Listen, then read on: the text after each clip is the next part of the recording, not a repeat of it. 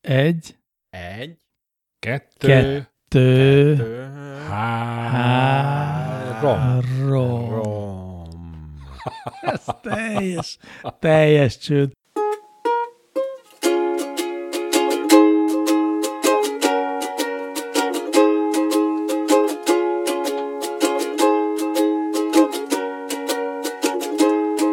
Hogyha úgy érzed magad, mint egy kirukat zseb, amiből minden, ami benne volt, csak úgy kipereg. Hogyha úgy érzed magad, hogy már túl nagy az a var, majd ez a három ember válaszol, amire akar, vagyis amire van ideje, hogy az éterbe kitegye, és csökkenjen a kérdés halom, pont ez a csúnya rossz majom, ó. Szervusztok, drága hallgatók! Ez itt a Csúnya Rossz Majom Podcast 19. adása, mely szám végtelen jó, hiszen egy 9-es van benne, ami négyzetszám, és hárommal is osztható, meg mással nem is osztható, meg egy egyes, amit meg már régóta ismertek nálunk. Ez összesen tíz, tízet ad ki, hogyha összeadjuk a számjegyeket. Szereti még valaki, hogy én a számokkal bíbelődöm itt az elején? Én nagyon. Én nem. Egy igen, egy nem. Értem. Jó, hát ez akkor, akkor marad a, az, hogy a hallgatóknak kell megszavazni, hogy ezzel mi legyen. Minden esetre ez a 19. adása a Csúnya Rossz Majon podcastnak, ami arra vállalkozik, hogy a világban ide-oda száldosó, megválaszolatlan kérdéseket elkapkodja a hallgatók segítségével, és megválaszolja azokat. A múltkori adásban is ugyanazok voltak velünk, amik, akik ma is. Ez azt jelenti, hogy jelen pillanatban, hát ugye az online adás miatt az alsó szélén a képernyőnek eh, Mr. Univerzum látható. Ilyen, ilyen, ilyen. A felső szélén a képernyőnek dr. Egri János doktor, Éjjek, éjjek. Doktor, Ilyen sokáig. doktor. és nekem is jutott egy pontosan ugyanakkor a téglalapén FX mester vagyok, ha jól emlékszem. Így van. Mester, mester. Nagyon jó. És eh, azt akartam még elmondani, hogy a múltkori adásban nem egy olyan kérdés volt, ahol olyan válaszokat adtunk, ami aztán vitára, illetve tovább tárgyalásra adott okot és lehetőséget a drága hallgatóknak, akik a Telegram csatornánkon szoktak minket kiavítani, meg, meg, meg tanítani dolgokra, meg ilyesmi. Azt gondolom én, hogy szerintem, hát hogy mondjam, tehát a Wikipédia is egy jó forrás, meg mi is egy jó forrás vagyunk, de igazán az a jó, hogyha kettő együtt e, kerül használatra. Tehát, hogyha összehasonlítjuk mindig a Wikipédiát a csúnya rossz majommal, akkor kiderül, hogy mi az igazság. Mi- Nem emlékszem, most mire célzol, amikor ezt a nagyon hosszú, ködös bevezetőt elmondod? Hát, hogy ö, volt egy-két olyan válaszunk, ami legalábbis mások azt gondolták tévesen természetesen, hogy jobban tudják, hogy ez hogy van. Ezek tényszerű kérdések voltak? Tényszerű kérdések és az adok, azokra adandó tényszerű válaszok. Igen. Most megvalom őszintén, nem pontosan emlékszem, hogy melyek voltak ezek. Ja, ezért húzod az időt, értem. Igen, dolgozom rajta, hogy eszembe jusson, de nem, nem, nem megy. Úgyhogy lehet, hogy elengedem, és én, én egyébként szeretném azt kijelenteni, hogy nem csak a Csúnya Rossz Majon Podcast három mindenre felkent válaszolója az, akinek mindig igaza van, hanem a tisztelt hallgatóközönségnek is mindig igaza van. Ez így együtt adja ne, ki ne, a ne, ne, ne. nagy igazságot. Nem, nem. A hallgatóknak akkor van igazuk, hogyha ugyanazt mondják, amit mi. De olyan lehet esetleg, hogy ők mondanak valamit, és mi úgy gondoljuk, hogy mi is ugyanazt mondjuk tulajdonképpen, ha jobban megnézzük. Ilyen előfordulhat, igen. Jó, szóval, hogy ezzel a kiegészítéssel vágjunk bele a szolgálati közleményekbe. Az első szolgálati közlemény, hát nem tudtam eldönteni, hogy villámkérdés legyen-e belőle, vagy nem. Nagyon dupla csavaros, név nélkül érkezett, és így szól, hogy lehet nektek kérdést feltenni. Tette fel a kérdést a hallgató a felületen keresztül, ahol fel lehet nekünk kérdést tenni. Én Hú, de ravasz. ilyenért mindig maximális villámot adok ezekért a kérdésekért. Igen. Én minimálisat. Nem ezt hívják tautológiának? De. Oké. Én bölcsen hallgattam. Jó, szóval az N farkába harapó kérdések eh, egyik lovas szobrát kaptuk meg, ez szerintem nagyon menő, természetesen gondolom nem vár választ a kedves hallgató. Viszont a következő hallgató, aki Moli, tudjátok, ő az, aki időről időre engem eh, instruál az ügyben, hogy mit kéne még tennem informatikailag azért, hogy minden jobb legyen, azt írta. Láttátok már, milyen szuper HTTPS certifikétet kapott a csúnyaroszmajon.hu? Na most ezzel az van, hogy egyrészt való igaz, immár van, van HTTPS, tehát SSL tanúsítványunk, amitől sokkal jobban nézünk a böngészőkben, és az a nagy baj, hogy én nem tudom, effektíve nem tudom, hogy máshogy mondom. Én azt hittem, hogy én javítottam meg, vagy én csináltam ezt a, ezt a certifikétet, de lehet, hogy, lehet, hogy nem.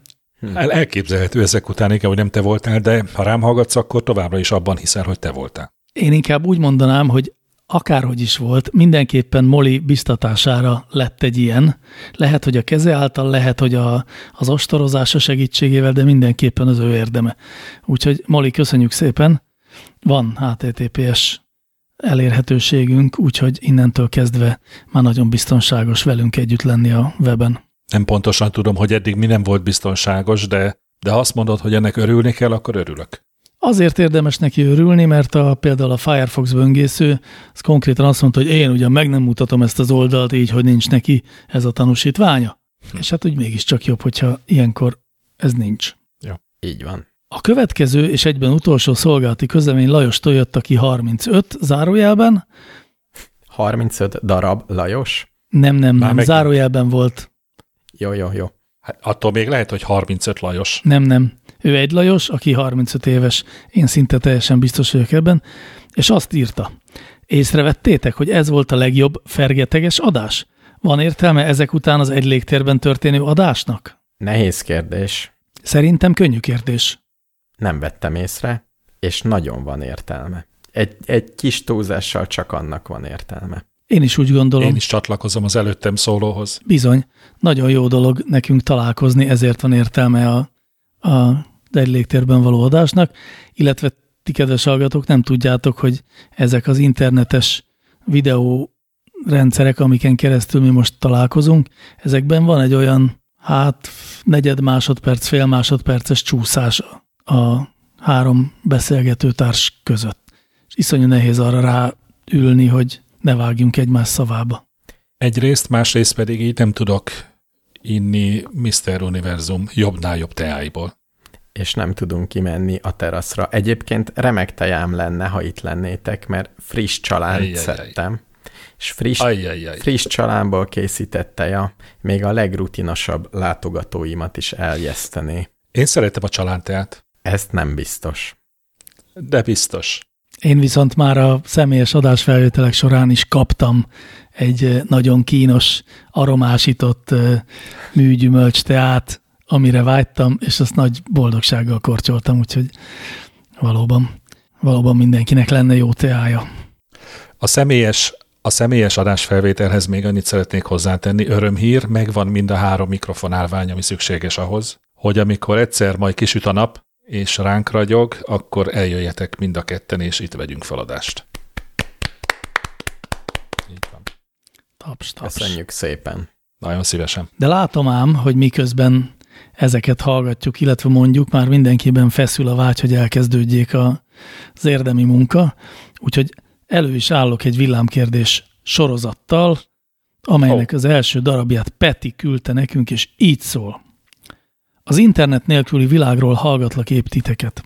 A napokban lezárt Olaszország jutott eszembe, ahol most turista nélküliek az utcák. Olyasmi lehet ott most, mint 150 éve. Nekem tetszene ez, ha ott élnék. Nektek? Mármint azt tetszene, hogy kimegyek az utcára, és nincs senki. Ez tetszene. Így van. Igen. Ez a része tetszene. Hogy otthon kell ülnöm, az nem tetszene. Nyilván inkább itt az a kérdés talán, hogy, hogy amikor ez a turista özön, ami elárasztja minnyájunk lakóhelyének a nem is tudom, fontosabb pontjait, ha ez nem volna, az nem lenne sokkal jobb világ. Én írtózatosan élvezem, hogy egyetlen darab turista sincs Budapesten. Megmondom őszintén, bevallom, hogy én szoktam sétálni a városban. Csak ezért, hogy élvezzem ezt, hogy egyetlen egy darab turista sincs sehol. Jó, magyar ember sincs, de az első fázis, amikor még a magyarok jártak az utcán, csak turisták nem voltak, az volt a legjobb. Halászbástyánál sem? Azt nem tudom, én csak az ötödik kerületet teszteltem. Nekem ilyen érzésem akkor szokott lenni, amikor leesik az első hó.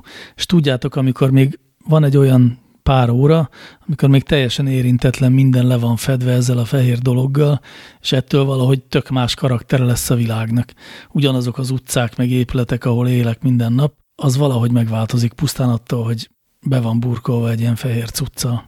És most ugyanez az érzés. De pont ugyanez? Nem pont ugyanez, jellegét tekintve nagyon hasonló. Én egy olyan helyén élek a városnak, ahol egyre több ember van ennek a események következtében. Mindenki ide jön sétálni, és kirándulni, és rekreálódni. Szép távol oh. egymástól, de a nagy üres rétek most teli vannak emberrel. Nagyon izgalmas. de, hát, és te élvezed ezt, hogy ilyen sokan vannak ott a környéken, ahol te laksz? Egy dolgot élvezek, hogy eddig mindig csak én kerültem ki az embereket, hogyha szembe jöttek, mert nem akartam velük találkozni, most már ők is kikerülnek. Ez sokkal jobb érzés. Adásunk remetéje most előjött a farbával. Na de, ennyi egy villámkérdésre éppen elég, úgyhogy jöhet is a következő, amit Bajusz kapitány küldött nekünk, és így szól. Minden testedzéssel eltöltött óra egy órával meghosszabbítja az életet. De minek az a sok idő, ha úgyis testedzéssel telik el? Egyszerű a kérdés. De doktor úr válaszol először. Nem, nem, én próbálom nem megválaszolni a kérdést. Én nem, nem, tudom, hogy nem szeretitek azt, meg a hallgatók sem szeretik, hogyha megtanítanám őket kérdezni. Mert kérdezni nem így kell. Ez csak vicceskedés. De hagyom, hogy megválaszoljátok komolyan. A komoly válasz szerintem az, hogy vannak, akik szeretik azt az időt is, amit testedzéssel telik el. Tehát nekik az előre viszi az ő életüket. Egyébként tényleg vannak ilyen emberek. Én például tudok olyat, tudok olyat ha nem is testedzés, hát egyfajta testedzés, a futás. Én egészen felnőtt koromig, nem is a régótáig, azt képzeltem, hogy a futás az azért van, hogy az ember fittebb legyen, vagy valami magának kitűzött célt megvalósítson, egyre gyorsabban lefusson bizonyos távolságokat, és rájöttem, van egy ismerősöm, akin keresztül rájöttem, hogy önmagáért a futásért is futnak emberek. Tehát minthogyha futni egyébként az egy jó mulatság lenne. És ez engem nagyon meglepett. Illetve azért futnak az emberek, hogy megérkezzenek. Futsz egy csomót, és utána megérkezel, és kibontasz egy sört. Azt arra megéri ez az egy óra. Egész más. Egész más. Futás után kibontani a sört? Bizony. Annál csak egy dolog jobb, betonozás után kibontani a sört. Esetleg bányászás után kibontani a sört. Micsoda kérdés lehetőségek. Ugye? Gyorsan jövök itt még egy kérdéssel. Ne felejtsétek, hogy ez villámkérdés. Így szól. Biztos-e, hogy az idő lineáris? Ah, ez meg a másik fajta kérdés, amit nem szeretek. Hát erről hetekig lehetne beszélgetni. Igen, de általában azok a kérdések kerülnek be a villámkérdések kategóriájába, amelyeket vagy egy nagyon egyszerű igen-nem válaszsal lehet megválaszolni, vagy hetekig lehet róluk beszélgetni. Vagy egy bonyolult igen-nem válaszsal. Az én válaszom akkor, a, ha ez tényleg villámkérdés, akkor az, hogy az idő lineáris. Igen. Én is ezt válaszolom. Az idő lineáris, igen. Én azt mondom, hogy nem, pontosabban nem tudjuk. Jó, hát akkor ezt a szokásos szavazási összesítés után kénytelen vagyok egy igennek értékelni, és előjönni azzal az utolsó kérdés, villámkérdéssel ebben a szegmensben, amit leginkább azért szerkesztettem be, mert őrülten kíváncsi voltam, hogy eh, van-e köztünk olyan, aki érti a kérdést. Hosszú lesz, kapaszkodjatok, Ili kérdezi. Na. A Bibliában a bűnbeesés után Isten azzal bünteti Évát a tudás fájáról való evészet miatt, hogy a terhességét és a gyerekszülést nehézé és gyötrelmessé teszi. A felfedezésem az, hogy ez egy világos evolúciós metafora. A szülés különös nehézsége az emberi faj esetében abból adódik, hogy a megnövekedett agytérfogat miatt az újszülöttnek nagyon nagy a koponyája. Tehát tudás egyenlő nagyfej, egyenlő nehéz szülés. Arra is csak a tudás birtokában eszmél rá Ádám, hogy mesztelen, és valóban nem hordott ruhát az ősember, csak mikor már okosodott. Ez nem annyira meg elképesztő összefüggés talán, de az a szüléses rész egész meglepő. Mit gondoltok erről? Tehát egy kisebb, egy butább állat, melynek kisebb agya van, neki könnyebb szülni, és kevesebb eh, szenvedéssel és fájdalommal jár. És aztán nem is hord ruhát. Például. Én effektíve nem tudom, hogy hol keresek fogodzót ahhoz, hogy gondoljak erről bármit. Ez még villámkérdés? Igen, igen, mert gondoltam, tehát csak nem beszélgetünk valamiről, amit nem értünk. De lehet, hogy ti értitek. és akkor átminősítem. A mondatnak melyik részén van a kérdőjel? A végén? Mit gondoltok erről, kérdőjel? Én ott keresek fogózkodott, hogy hol lehetne megkérdőjelezni magát a kérdést. Például, hogy a Bibliában nincs szó a szülésről, legjobb tudomásom szerint. Most én is visszapörgettem mind a négyezer oldalt, és én sem találom. A másik, hogy tényleg kinek mennyi, melyik állatnak mennyire fáj a szülés. Erről kéne egy jó kutatás, ez is érdekelne. Egy kérdés, kör, körkérdést javasolnék az állatok között. De most gondolkodom tényleg, hogy egy kicsit mélázzunk már el ezen. Tehát van-e olyan állat, akire, akinek ránézése, mert hogy másképp tudnánk megállapítani, gyerekjáték a szülés? Szerintem az összes. Nem áll. Hogy lenne már gyerekjáték? Hát üvöltenek, sírnak, rínak. Az emlősök biztos, folyik belőlük a vér, minden bajuk van. Így van. De nem, például a, a, a, a kengurúnál egyszerűen csak szinte észre se veszi az anyuka, hogy a gyerek átmászott az erszénybe. És kiugrik. Na jó, de a kis kenguru az mekkora? Hát kicsi. Három milliméter? Igen, igen. Hát mert buta. Buta, ezért nem jár fájdalommal. Minél okosabb egy állat, annál. Lehet, hogy a kenguruk tök hülyék. Ezek szerint. A kérdező ezt feltételezi. Egyébként a kenguru, ő azt az utat választotta, nyilván, hogyha a mi utunkat járna a kenguru, akkor neki is iszonyatos fájdalommal járna egy 25-30 cm-es kengurút kinyomni magából. Ez, ezzel szemben a kenguru azt választotta, hogy amikor még a kenguru bébi másfél centiméter hosszú, akkor kinyomja magából, és utána a kis kenguru bébi csináljon, amit akar. Ez tényleg ügyes.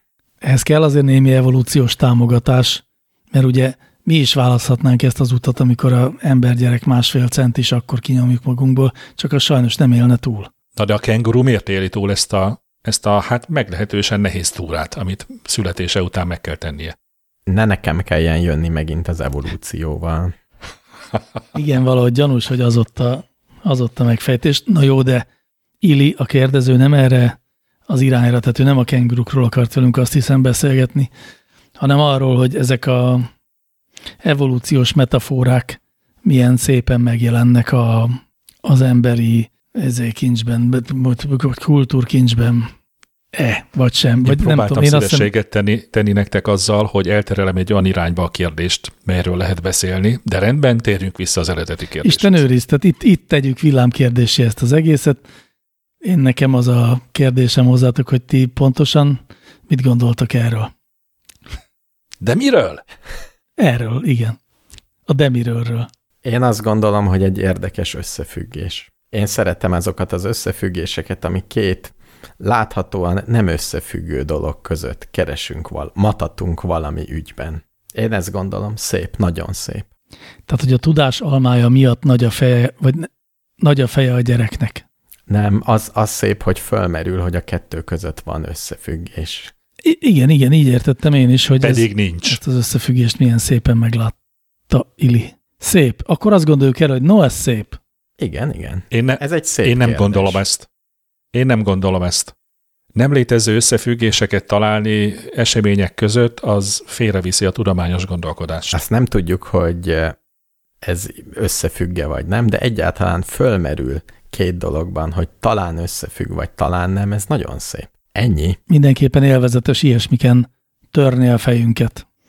Na jól van, menjünk tovább, hozok nektek egy olyan kérdést, ami hát engem nagyon érdekel. Kicsit félek attól, hogy egyikünk sem nézett utána, de az nem baj, mert akkor is jó válaszokat fogunk adni. A kérdés így szól, miért hordunk nyakkendőt? Ó, Nem tudok mással jönni, mint az evolúcióval. Ó, oh, nem. Nem mondod. Ennyit akartam elsőre, aztán még gondolkozom. Tehát azt mondod, hogy a törzsfejlődés során elődeink mindenféle mást is hordtak a nyakukban, és az evolúciós kiválasztódás során ez bizonyult a legéletképesebbnek? Hát ebből az is látszik, hogy mind a nagyon gazdag embereken, mind a politikusokon, akiknek hatalmuk van, mind lóg a nyakukban. Habár mostanában éppen már megy inkább ki a divatból, és már nem hardanak ilyesmit, de ez nem érinti a lényegi választ. Szóval igen, én is úgy értettem, hogy, a, hogy az evolúció a törzsfejlődés során egyszerűen semmi más nem maradt, amit nyakban lehetne hordani, mint a nyakkendő. Annak volt a legtöbb előnye a világban pontosabban. Akkor Igen, rögtön igen. komoly embernek néztek, és szerettek. Ne vicceljük el, és egyébként is az evolúciót ne húzzuk le a mocsárba. Az evolúció ennél sokkal komolyabb tudomány, mint sem, hogy a nyakkendő létjogosultságát bizonyítsuk vele.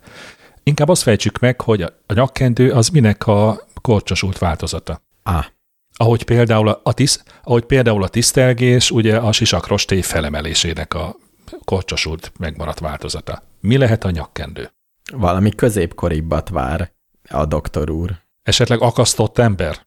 Az akasztott emberre én is gondoltam. Igen, hát ehhez képest a dolog nem ennyire régi, most, ahogy így hirtelen utána néztem, a mai nyakkendő ősét először több mint 300 éve a horvát katonák viselték. De milyen célból? Díszítés céljából. Ja, azt gondolta valaki, hogy jól néz ki. Egy divattervező, aki az egyenruhát tervezte. Ajjajajajaj. Minden jel szerint ez tényleg nem más, mint egyszerűen egy ruhadísz. Tehát nem volt semmiféle előzménye?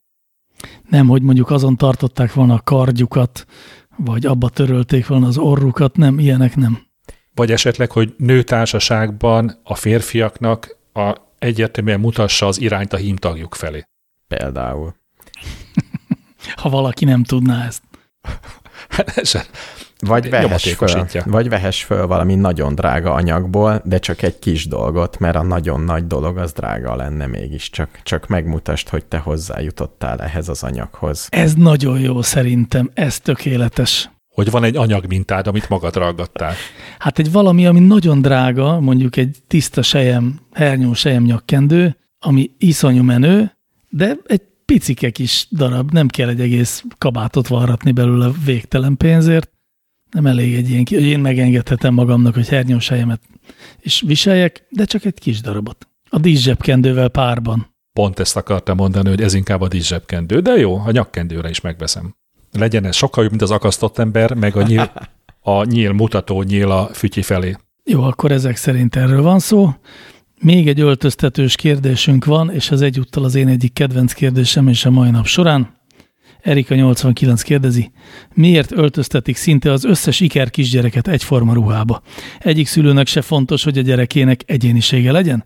Vagy csak a szülők lustasága? Ez engem is érdekel, és mekkora szerencsénk, hogy hármon közül egyikünknek egy ikerpár a gyermeke. Hát bizony. Nagy szerencse. Én megtippelem azért, mert az esztétika. Hogyha van valamiből egy darab, akkor szereted, ha a másik darab ugyanúgy néz ki.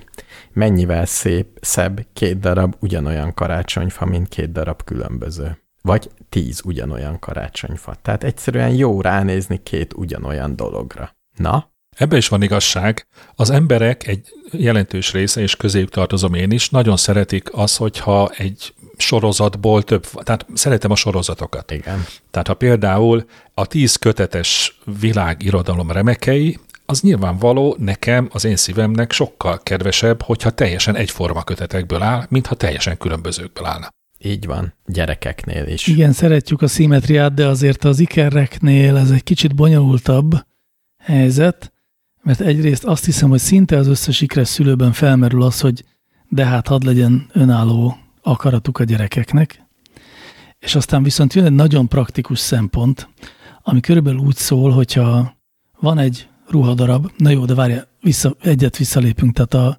azonos nemű ikrekről beszélünk most.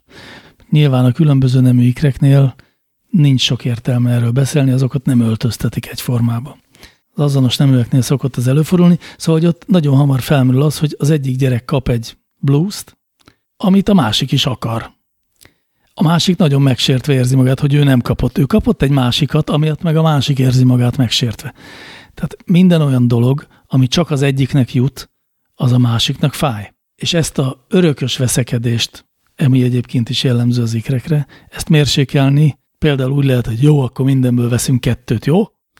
És aztán az ikrek eldöntik, hogy ők egyébként mit szeretnének inkább, azzal sokkolni a világot rajtuk kívül, hogy egyformában járnak, vagy éppen azzal sokkolni, hogy különbözőben járnak, és így sem lehet őket megkülönböztetni. Én például ikres szülőként azt tapasztalom, hogy az én lánygyerekeim egészen kicsikoruktól kezdve nagyon fontosnak tartják, hogy különbözzenek, ezért fel sem merült, hogy egyformában járjanak, de ezért aztán a mai napig üvöltve bizonygatják reggelente egymásnak, hogy de ez az övék, ez a póló, per, ez az, ezt tudom, hogy a tiéd, de én akarom felvenni. És ezen tényleg minden nap össze tudnak veszni hajtépésig. És FX Mester, hagyd kérdezzek valamit. Jó. Egyrészt ugye, hogy, honna, hogy miért kérdezem ezt először, elmagyarázom. Ugye nem tudományos hozzáállás egy egyfős mintából általános következtetéseket levonni. Mm, jártok-e ti össze, van-e tapasztalatotok más ikres szülőkkel például? Igen, van. És ott is ugyanez van, hogy az ikrek nem szeretnek egyformán öltözni? Nem, van, ahol szeretnek egyformán öltözni, illetve van, ahol ez nem így merül fel, hanem tényleg olyan fajta praktikum volt kisebb korukban, hogy, hogy tehát tényleg az embernek egy kicsi ikercsecsemő párral annyi gondja van, hogy az a legkevesebb, hogy most mindenkinek válogasson cuki ruhácskákat, és ezért, hogyha lát egy olyat, ami jónak tűnik, akkor arról lehet tudni, hogyha ez jó az egyikre, akkor jó a másikra is. Praktikus. Nem kell annyit gondolkodni. Nagyon praktikus. De tényleg, tehát az, az ikreknél végtelen sokszor merül fel a praktikum szempontja, mert hogy úgyis annyi baja van a szüleiknek, hogy még ezen is vacakolni, hogy különböző ruhák, meg különböző ízlés. Aztán amikor nagyobbak lesznek, akkor aztán eldől, hogy melyik irányba mennek, abba az irányba, hogy ők különbözni akarnak. Egyébként azért szerintem ez a gyakoribb, hogy, hogy, hogy a saját személyiségüket akarják az előtérbe tolni, és a saját fontosságukat akarják a szülőknek jelezni, hiszen az ikreknél az egy általános érvényű parancsolat, hogy mindenki 100%-ot akar kapni a szüleiből, amire fizikailag csak 50-60 százaléknyi lehetőség van és ezért aztán mindig mindenki meg van sértődve, hogy neki csak 60 százalék jutott. Egy ikerpár tagjainak a test méretei azok életük végéig azonosak? Az egypetéjükreknek jó részt igen, ha csak nem az van, hogy az egyikük más szokásokat vesz fel, és mondjuk elhízik, míg a másik nem. De amúgy igen. Egy, tehát én, én nem tudok olyanról, hogy egypetéjű ikerpárok egyik tagja 170 centi, a másik meg 150. Már hogyha nem vágták le a lábát. Nem is erre gondoltam, de hogyha az egyik, ha az, az ikerpár egyik tagja mondjuk nagyon szereti a vaníliás karikát, a másik pedig ki nem állhatja, és az egyik az minden este megeszik egy dobozzal, akkor ő meghízik, a másik pedig nem hízik meg. De nem, ilyen van, persze. Az egyik meghízik, a másik nem hízik meg. Vagy az egyik vízilabdás lesz, a másik meg hosszú távfutó. Teljesen lehetséges. Na tessék. Azt hiszem, tovább mehetünk. Mi volt a kérdés? A kérdés az volt, hogy miért kell összeöltöztetni az ikreket praktikusan kisebb korukban nem jön rosszul, hogyha össze lehet őket öltöztetni, de amúgy nem kell. Viszont szerintem az a végső válasz, hogy ők döntik el, hogy mit akarnak. Helyes. Uh-huh. Nézzünk valami kis komolyabbat, talán. 30, 30 perce megy az első harmad. Ajaj, és még egyetlen igazán komoly kérdésbe se álltunk bele. Ennek nem örülök, de nem baj, akkor most jöjjön itt az a kérdés, amit nem tudjuk, hogy milyen néven tett fel a hallgatónk, de így szól. Kedves CRM, szerintetek a hangos könyvhallgatás egyenlő értékű az olvasással? Mondhatom egy könyvre, hogy olvastam, ha csak hallgattam?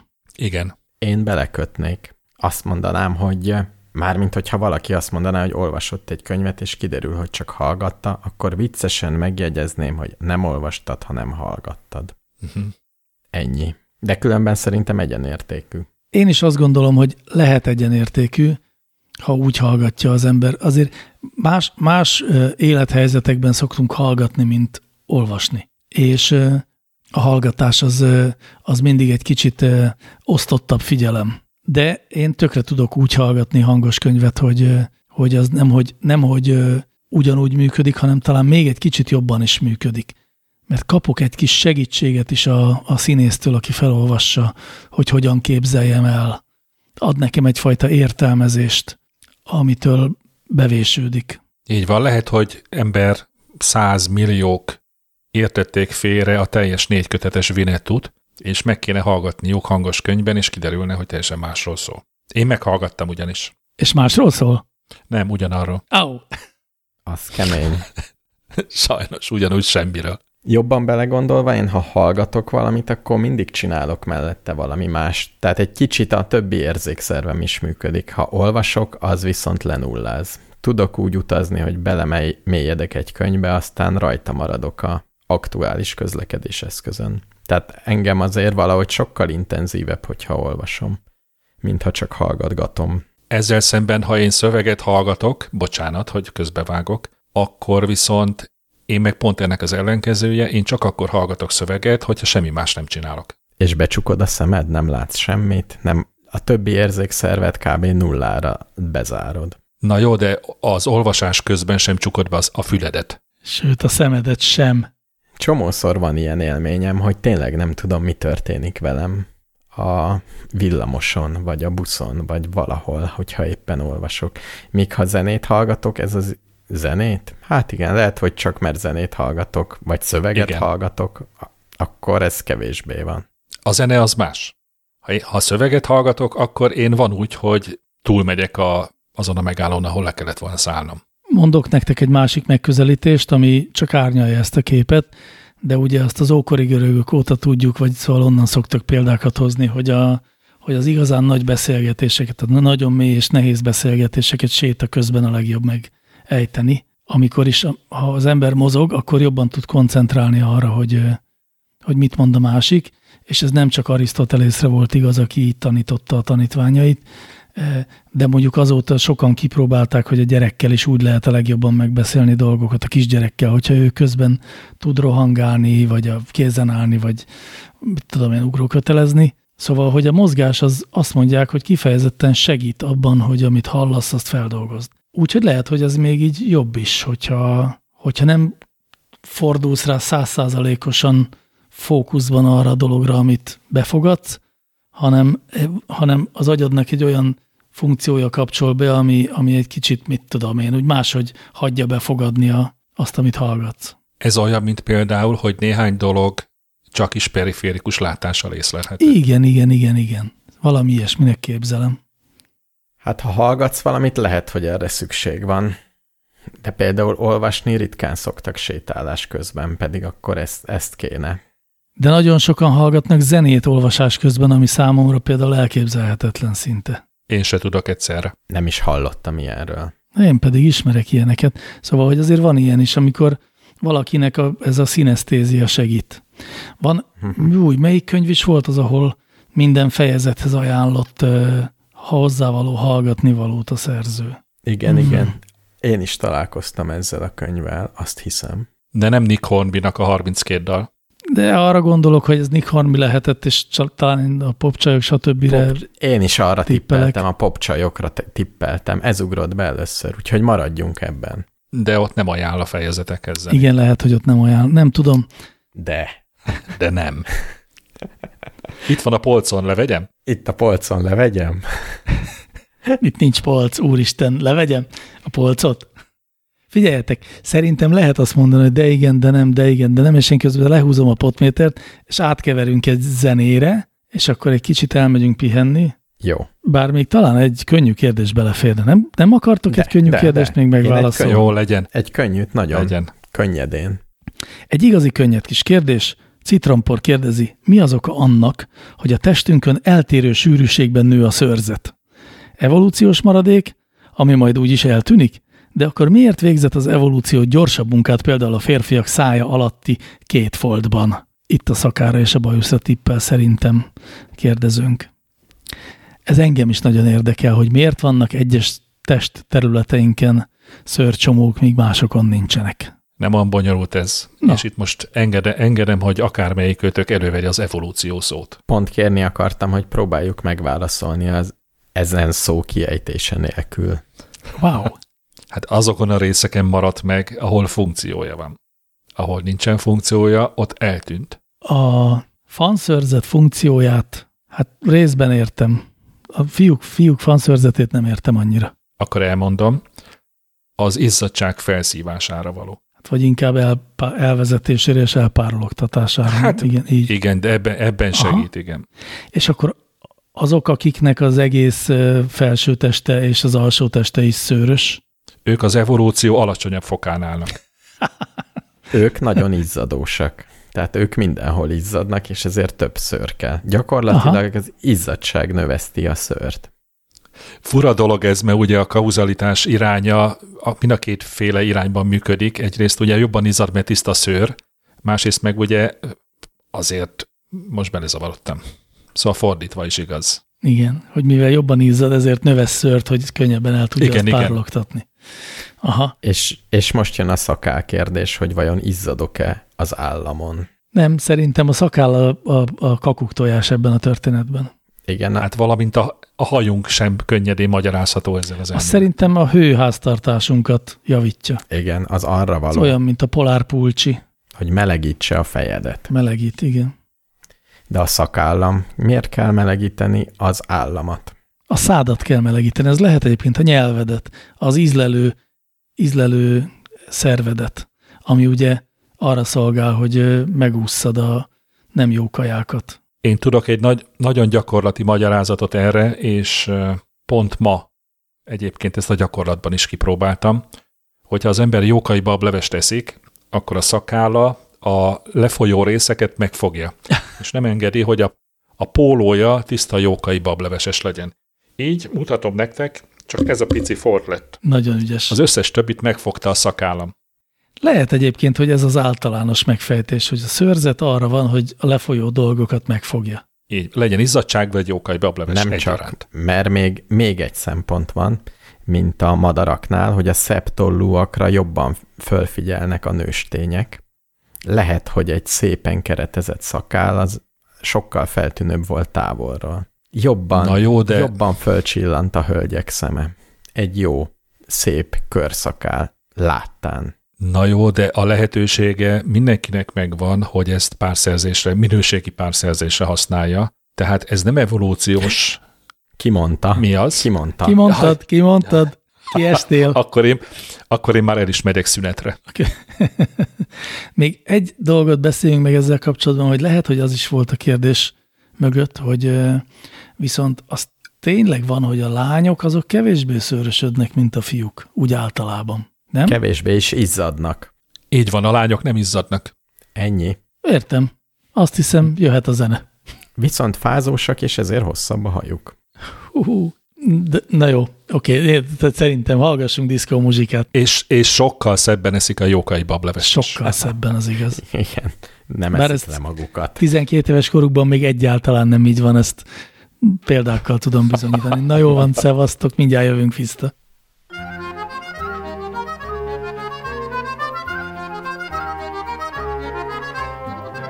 Domino, domino, le printemps chante en moi, Dominique. Le soleil s'est fait beau, j'ai le cœur comme une boîte à musique. J'ai besoin de toi, de tes mains sur moi, de ton corps doux et chaud. J'ai envie d'être aimé, Domino. Méfie-toi, mon amour, je t'ai trop pardonné. J'ai perdu plus de nuits que tu m'en as donné bien plus d'heures à t'attendre qu'à te prendre sur mon cœur. Il se peut qu'à mon tour je te fasse du mal. Tu m'en as fait toi-même. Et ça t'est bien égal, tu t'amuses de mes peines et je muse de t'aimer. Domino, domino, le printemps chante en moi, Dominique. Le soleil s'est fait beau. J'ai le cœur comme une boîte à musique. J'ai besoin de toi, de tes mains sur moi, de ton corps doux et chaud. J'ai envie d'être aimé, Domino. Il est une pensée que je ne souffre pas, c'est qu'on puisse me prendre ma place. Entre tes bras, je supporte bien des choses, mais à force, c'en est trop. Et qu'une autre l'idée de me voler mon bien, je ne donne pas cher de ces jours, et des tiens, je regarde qui t'entoure. Prends bien garde, mon amour. Domino, domino, j'ai bien tort de me mettre en colère avec toi, domino. Je sais trop qu'il n'y a rien à faire, t'as le cœur léger, tu ne peux changer, mais je t'aime. Que veux-tu? Et je ne peux changer moi non plus. Domino, domino, je pardonne toujours, mais reviens. Domino, domino, et je ne te dirai plus.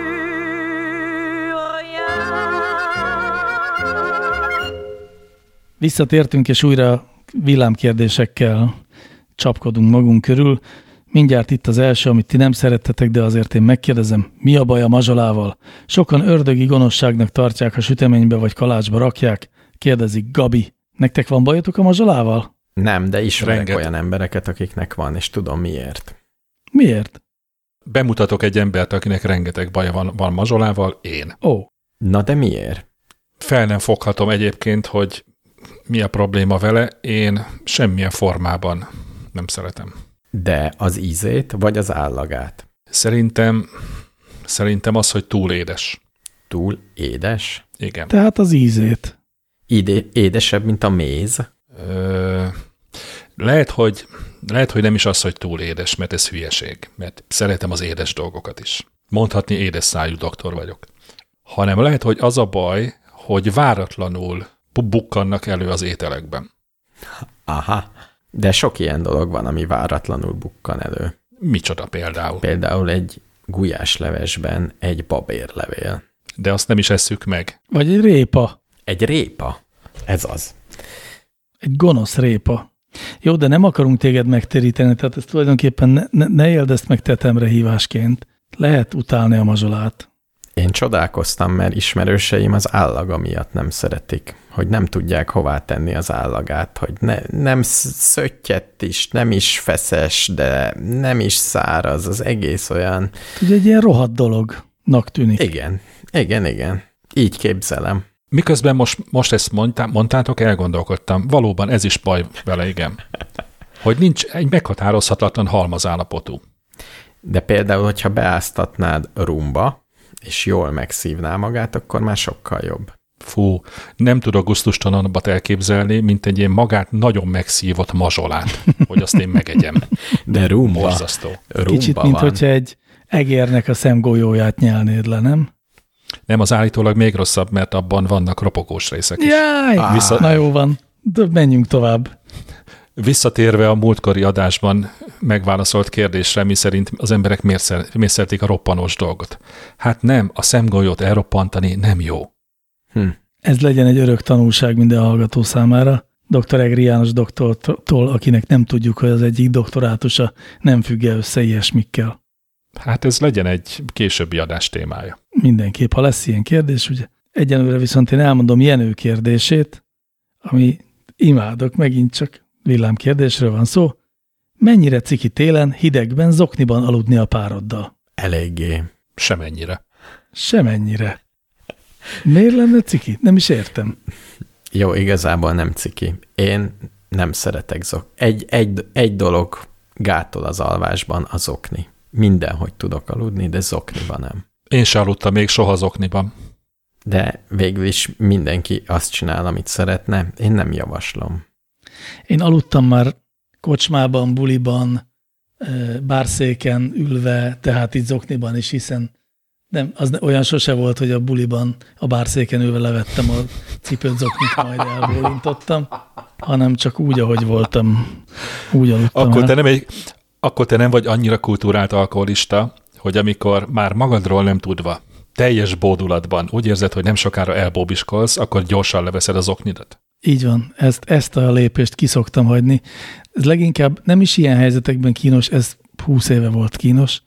Mostanában inkább az van, hogy baráti társaságokban együtt beszélgetve, iszogatva három házas pár ül körül egy asztalt, és egyszer csak azt mondják, hogy na Ferin, már látszik, hogy ennek vége, és hát én konkrétan el tudok aludni egy beszélgetés közepén ülve is. Ugye milyen jó lenne, ha te se tudnál zokniba aludni? Akkor minden Igen, ez megakadályozna. Lehet. Igen. Egyébként a, a, a pillanatok alatt való elalvásra, ha már személyes úrokat pengetünk, én a, a mi családunk legendáriumában olyan, újra és újra felelevenítésre kerül az az esemény, amikor én egy kanállal a szám, közelé, szám felé közelítve félúton elaludtam. De nem voltam ittas, csak fáradt voltam. Gratulálok, ez nagyon szép. Na, ez Köszönöm. egy nagyon szép teljesítmény ebben a számban. Mégis én arra gondolok, hogy Jenő talán arra emlékezhetett vissza, hogy esetleg látott olyan, hogy is mondjam csak, szexuális tevékenységet bemutató filmeket, ahol a férfi főszereplő egy százokniban vesz részt a, a főszerepben. Ha a kérdés erre vonatkozott volna, akkor én erre válaszolnék, de a kérdés nem erre vonatkozott. Hát nem tudjuk, hogy mire vonatkozott, télen idegben zokniban aludni a pároddal. Tehát nem az okniban alvásra, hanem az okniban alvás a párommal. Erre vonatkozott, és hogy, tehát, hogy ez mint hogyha a páromat valamelyest, nem is tudom, min- minősíteni, tehát aki zokniban alszik a párjával, az nem, az nem rajong kellőképpen a másikért. Szerintem nincs ilyen. Nem, a, ebben a kérdésben a párommal szó az ugyanaz, mint a mi a, mi a széknek a színe a sötétbennek a sötét szónak. Ne tépjünk fel régen behegett sebeket, Jó, jó, jó. nem? Vagyis, hogyha senki nem látja, akkor abban alszol, amiben akarsz. Hát figyelj, egy teljes sötét szobában aludni mondjuk egy eh, kacsás úszógumiban, az hülyeség lenne azért. De nem ciki. De szerintem az ciki. De nem, akkor nem. Akkor ciki, ha ezt adásban elmeséled, per alszik melletted valaki, aki szemtanúja annak, hogy te kacsás úszógumiban alszol. És főleg, ha fénykép készül róla. Igen. Így van. Jó van. Kedves Jenő, szerintem lehet az okniban aludni a párunkkal, nem ciki. Nem ciki. Ha a lábán van az okni. Ó, igen, nagyon fontos kitétel. Egy újabb szempont. Igen, tehát egy hatalmas zokni, amit egészen a nyakunkig húzunk, az nem jó. Az olyan, mint a latex búslakodó. Latex búslakodó. Ez a, ez a pamut búslakodó. Remélem mindjárt utána néztetek a latex, latex búslakodónak, amiről a múlt adásban volt szó. Még adásban, élőben. Nagyon jó. Jöhet-e az utolsó villámkérdés erre a szekcióra? Igen. Igen. De ezt most tényleg villámkérdésszerűen kezeljük, kérlek titeket. Miért nem szeretik a gyerekek a tökfőzeléket? Ezt már egyszer megbeszéltük, pont ezt. Egyébként igen. És akkor is azt mondtuk, hogy mert de szeretik? Nem. Akkor is azt mondtuk, hogy mert az állaga nagyon furi. Uh-huh. Ilyen hosszú, hosszú ilyen furcsaságok vannak benne. Ott voltam abban az adásban, mikor ezt megbeszéltük? Igen. Abszolút. Igen? Hát ha csak nem a veled egy, egyformán öltöző ikertestvéred jött el akkor, de nem hiszem. Nem. Szerintem nem még az, hogy a gyerekek nem szeretik a tökfőzeléket. Hát az enyémek szeretik. És én magam is szerettem gyerekkoromban. Én nem ismertem olyan gyereket, aki szerette. Amikor gyerek voltam. Sőt, nekem a holnapi, a holnapi ebédem a tökfőzelék lesz. Oh. Tökfőzelékkel azzal, hogy vannak gyerekek, akik szeretik, és más gyerekek pedig nem annyira. Az lehet, hogy több olyan gyerek van, aki nem annyira, mert fura neki a kapor, mert szerintem a kapor tehet mindenről. Nálunk sose volt kapor, és nem szerettem. Azért nem szerettem, Értem. mert kukacok úsztak benne. Akkor azért, jó, hát mondjuk, ha nálatok kukacok úsztak benne, akkor nem csoda, hogy nem szeretted. Nálatok nagyon furcsán készült a tökfőzelék akkor. Igen, csontival valami hiba megszórták. Igen. tálalásnál, nem petrezselyemmel. Szörnyű.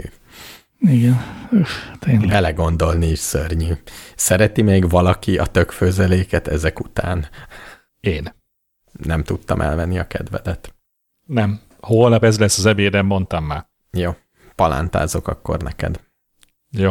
Ne vacakoljunk, bedoblak titeket a mélyvízbe Attila Ausztráliából segítségével, aki azt kérdezi, miért, hogyan működik a matematika? Hogy van az, hogy egy emberek által kitalált számolási rendszer, ami elsőnek csak darabszám felírására szolgált, képes fizikai törvényeket, képleteket leírni. A matek lenne a világ programozási nyelve, amit az emberek folyamatosan visszafejtenek? A mondat második felét nem értem, de az első fele, hogyha ott lenne a kérdőjel, akkor én- az én válaszom az lenne, hogy igen. És ez egy csoda. Ez egy csoda. Ez így van. Nekem van erre egy szofisztikáltabb megfejtésem. Ja, ez már nem villámkérdés? Nem, nem, ja nem, ez már a komoly nagy kérdések közül az első, Ja. és én értem, hogy mit ért ez alatt Attila, hogy a matek lenne a világ programozási nyelve. Ő úgy érti, hogy a matek az nem egy leíró tudomány, hanem egy valamiféle rendszer, amit aztán mi, mi, mi, mi, hogy mondjam, folyamatosan dekódolunk, és vissza. Tehát, hogy mint hogyha a, a világ törvényei lennének a matek, és mi azt próbálnánk megérteni, de ez nem így van szerintem, mint egykor végzett programozó matematikus is állíthatom, hogy a matek az kifejezetten egy leíró tudomány, az próbálja a világ dolgait megfogalmazni, vagy leírni. Az benne a szép, hogy szerintem a matek talán az egyik olyan tudomány, ami a végtelenség törekszik az abstrakcióra, és próbálja minél abstraktabb módon megfogni a világ törvényeit. Illetve hát egész pontosan törvényeket keres, és törvényeket igyekszik megfogalmazni. Addig csupaszítja a dolgokat, amíg azokból egyértelmű törvények lesznek. Ezzel együtt is, és egyetértek azzal, igen, hogy ez leíró, tehát nem úgy van, hogy a matematika az emberiségtől függetlenül is létezett mindig, és aztán valamelyik okos ember egyszer csak rátalált, és itt ez a csoda. Nézzük meg, hogy hogy működik. Ezzel együtt is én azt gondolom, hogy ez mégiscsak egy hatalmas csoda, mert tényleg úgy kezdődött a matematika, hogy megnézték, hogy egy mamut, néz már még egy mamut, az már kettő mamut, három mamut, négy mamut. És ez ma odáig bonyolódott és fejlődött, hogy gyakorlatilag valóban az egész világnak a működési elvét is. Hát mondjuk azt, hogy próbáljuk leírni. De mondjuk az általunk ismert világnak a törvényszerűségeit tökéletesen le lehet írni vele. Lehetett volna olyan kifutása is a dolognak, hogy működik a mamutok megszámolására, de semmi másra nem alkalmas. És kiderült, hogy szinte mindenre alkalmas. Ez maga a csoda.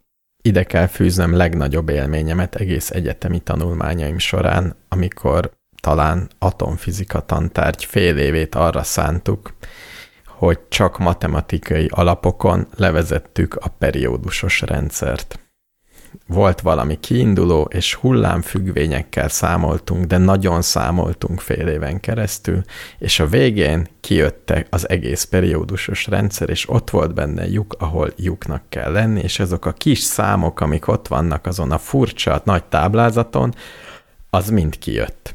És én akkor ünnepélyesen leborultam a földre, kelet meg nyugat felé, mindenfelé, és a legnagyobb boldogság volt, ami ért az egyetemen. De ilyen, ilyen, ilyen ö, a gyakorlatban megtapasztalt csodából azért elég sokat megtapasztaltunk mind a hárman, gondolom én egyetemi tanulmányaink során. Bizony.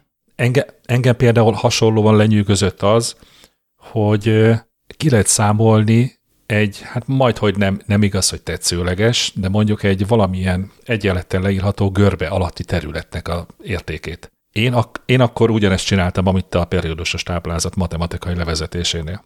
Igen, az integrálás, ami erre a feladatra szolgál, az pontosan az a dolog, ami, ami szerintem a mágia kategóriájába esik, ha az ember a, avatatlan szemmel tekint rá, pedig valójában csak matematika, de amíg valaki eljutott erre az abstrakciós szintre, hogy tudott találni egy egyértelmű és e, szigorú összefüggést a görbe és az alatta levő terület között, az csodálatos lehetett.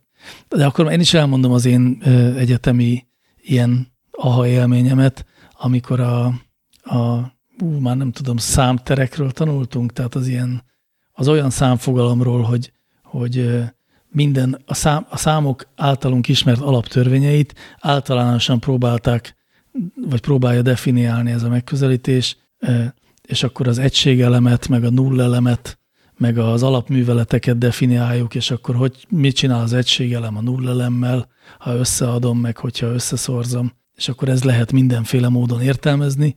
Kicsit olyan, mint ez az alapkérdés, hogy billege az n-dimenziós térben az n plusz egy lábú szék, és körülbelül ugyanez, hogy egy teljesen kitalált törvényekkel rendelkező világban is ugyanúgy meg lehet fogalmazni azt, hogy egy meg egy az kettő, és erről nekem volt egy három oldalas, nagyon sűrűn görögbetűkkel teleírt bizonyításom, hogy egy meg egy az kettő, és akkor azt éreztem, hogy az anyja, ez tényleg halálmenő.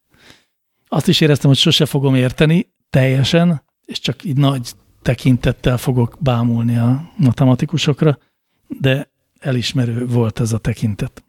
Nekem számtalanszor volt ilyen élményem, hogy ez, tehát hogy ennél menőbb dologgal biztos, hogy nem fogok találkozni életemben. De az első ilyen volt az osztás. Tehát az, hogy az osztás maga, hogy visszaszorozva, kivonva, aláírva, a végén kijön az eredmény, nekem ez volt az első ilyen, És utána számtalan ilyen volt. És amikor azzal szembesültem, hogy osztálytársaim 90%-a vagy nem érti, vagy érti, de leszarja, vagy érti, nem szarja le, de semmiféle gyönyörűséget nem lát benne, én ezelőtt mindig teljesen értetlenül álltam. Mind a mai napig nem értem. Magam is hallgatom az Indexnek a három tantárgyból érettségi felkészülő videóit, és magasan a matematika köt le. Hát az egyszerűen csodálatos. A többi meg tényleg jól emlékeztem, teljesen ugyanolyan, mint gimnáziumba. És nem jellemzem. Jól van, de hát az eredeti kérdés az ugye az volt, hogy miért, hogyan működik a matematika, és erre szerintem az a válaszunk, hogy a matematika eh, egy leíró tudomány, ami megpróbálja megfogalmazni a lehető legcsupaszabb és eh, törvények által szabályozottabb módján azt, hogy hogy működik a világ. Tehát a matematika úgy működik, hogy emberek megpróbálják végtelen formális nyelven elmondani azt, amit látnak maguk körül hogy egy mamut, meg egy mamut, az két mamut. Egy zavarba ejtő dolog van a matematikával, és sajnos, amikor a vitában előkerül ez az érv, akkor általában vesztesként kullogtam el, hogy az egész világ leírható a matematika nyelvén, kivéve az embert. Sajnos. De nem sajnos. Pedig mennyivel jobb lenne, hogy, hogyha az ember is leírható lenne ezzel a szép tudományjal, mennyire mennyi fájdalomtól, félreértéstől, és még sorolhatnám, hány darab negatív érzéstől szabadulhatnánk meg. Lehet, hogy le lesz írható, csak még nem tartott. Integrálni se tudtunk mindig. Ja, ez az. Mentálhigiénés megközelítésemet hadd hozzam ide, mi szerint nem feltétlenül kell megszabadulni a negatív élményektől és a, a rossz élményektől, meg érzelmektől. De ez már egy másik válasz egy nem létező kérdésre. Ez pontosan így van, úgyhogy emiatt aztán erről le is csavarodom, és inkább hozom nektek bohóc kérdését, ami a következő oh. sorban, és így szól. Ha reggel rendszeresen mosolygok a tükörbe, jobb lesz a napom? A pszichológiai jelenlegi állása és tudása szerint igen. Én is így tudom. Én meg egyszerűen így élek. Nem feltétlenül reggel és a tükör, de nekem az évek óta fontos tudásom, hogy rámosolyogni az emberekre, akár mindenféle ok nélkül, pusztán csak köszönés közben, vagy amikor kérek egy sajtos négyest a pékségben, ahol kizárólag uh, mélyen dekoltált, ám nagyon rossz kedvű lányokat választanak eladónak, hogy az így működik. Az egyszerűen javítja az életminőséget. Úgyhogy igen, igen, szerintem is az a válasz, hogy igen, jobb lesz a napom.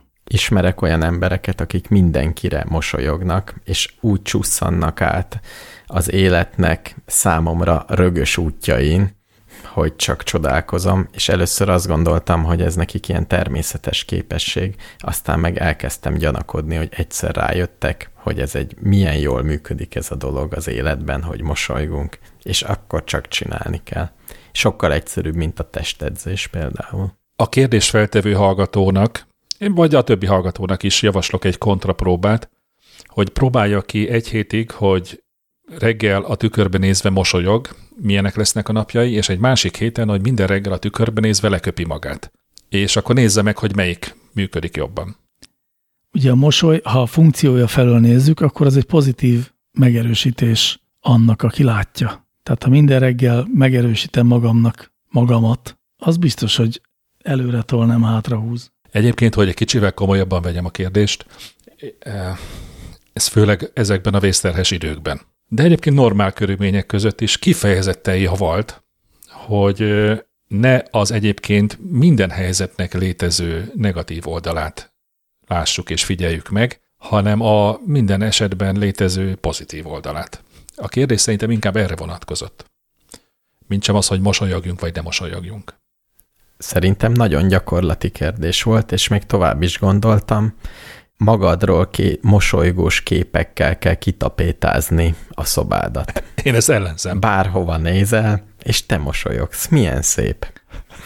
Sőt, érdemes a párodat is megkérni arra, hogy mindig tartson magánál egy kis mosolygós fotót, és azt mutassa fel. Vagy viselje a pólóján. Bármi van. Remélem a háttérkép is mosolygós magamról szól. Itt Figyeltek csak, nem volt egy megelőző adásunk, most már olyan sok régi adásunk van, már nem tudom, hogy volt-e vagy nem. a bohócokról a kérdés, hogy miért félnek a gyerekek a bohócokról? De De volt nagyon alapos és mindenre, minden részletre kiterjedő választ adtunk erre a bonyolult kérdésre. Tehát én azért, azért óvaintek a mosolynak az univerzális hasznosságától titeket, és lehet, hogy nem véletlenül a kérdező egy bohóc. jobb lesz, ha vigyázunk. Uh-huh. Egy bohócnak nem ajánlanám, hogy minden reggel bemos, belemosolyogjon a tükörbe. Én inkább ezt úgy fogalmaznám meg, hogy a kényszeredett mosoly, amit hívjunk inkább vigyornak, az, ne, az nem olyan jótékony hatású, mint egy őszinte mosoly. Vannak azért ö, olyan iskolák, amik szerint ö, ez a teljesen agyatlan, végtelen primér, mosolygás, pozitívan nyilatkozás, pozitív szavak használata, ez is működik. És én egyébként hajlamos vagyok igazat adni nekik, és azt gondolni, hogy ha már, már szinte kényszeresen is, de mosolyra és pozitivitásra kényszeríted magad, az átsegít hullámvölgyeken. Ugye itt, itt jön a nagy, a klasszikus pszichós kísérlet, amikor embereket kértek meg, hogy úgy értékeljenek dolgot, hogy egy ceruza volt a szájukba. Tehát, hogy az egy kicsit így nem tudtak szomorúak lenni, hanem így volt az, a szájuk. Illetve a kontrollcsoportnak nem volt ilyen, nem tükörbe néztek, hanem azt hiszem valamiket értékeltek, hogy mennyire pozitív vagy negatív. És sokkal pozitívabban értékelték azokat, akiknek ceruza volt a szájukba. Erre az volt a megfejtés, hogy azért, mert a szájtartás ilyenkor hasonlít a mosolygás közbeni szájtartásra. Azt hiszem az volt, hogyha, csinál, hogyha van egy esemény, amire van egy fizikai reakciód, akkor ez fordítva is működik. Tehát, hogyha valami jó dolog történik, és mosolyogsz, ez a sorrend, vagy mosolyogsz, akkor olyan érzésed van, mintha jó dolog történne.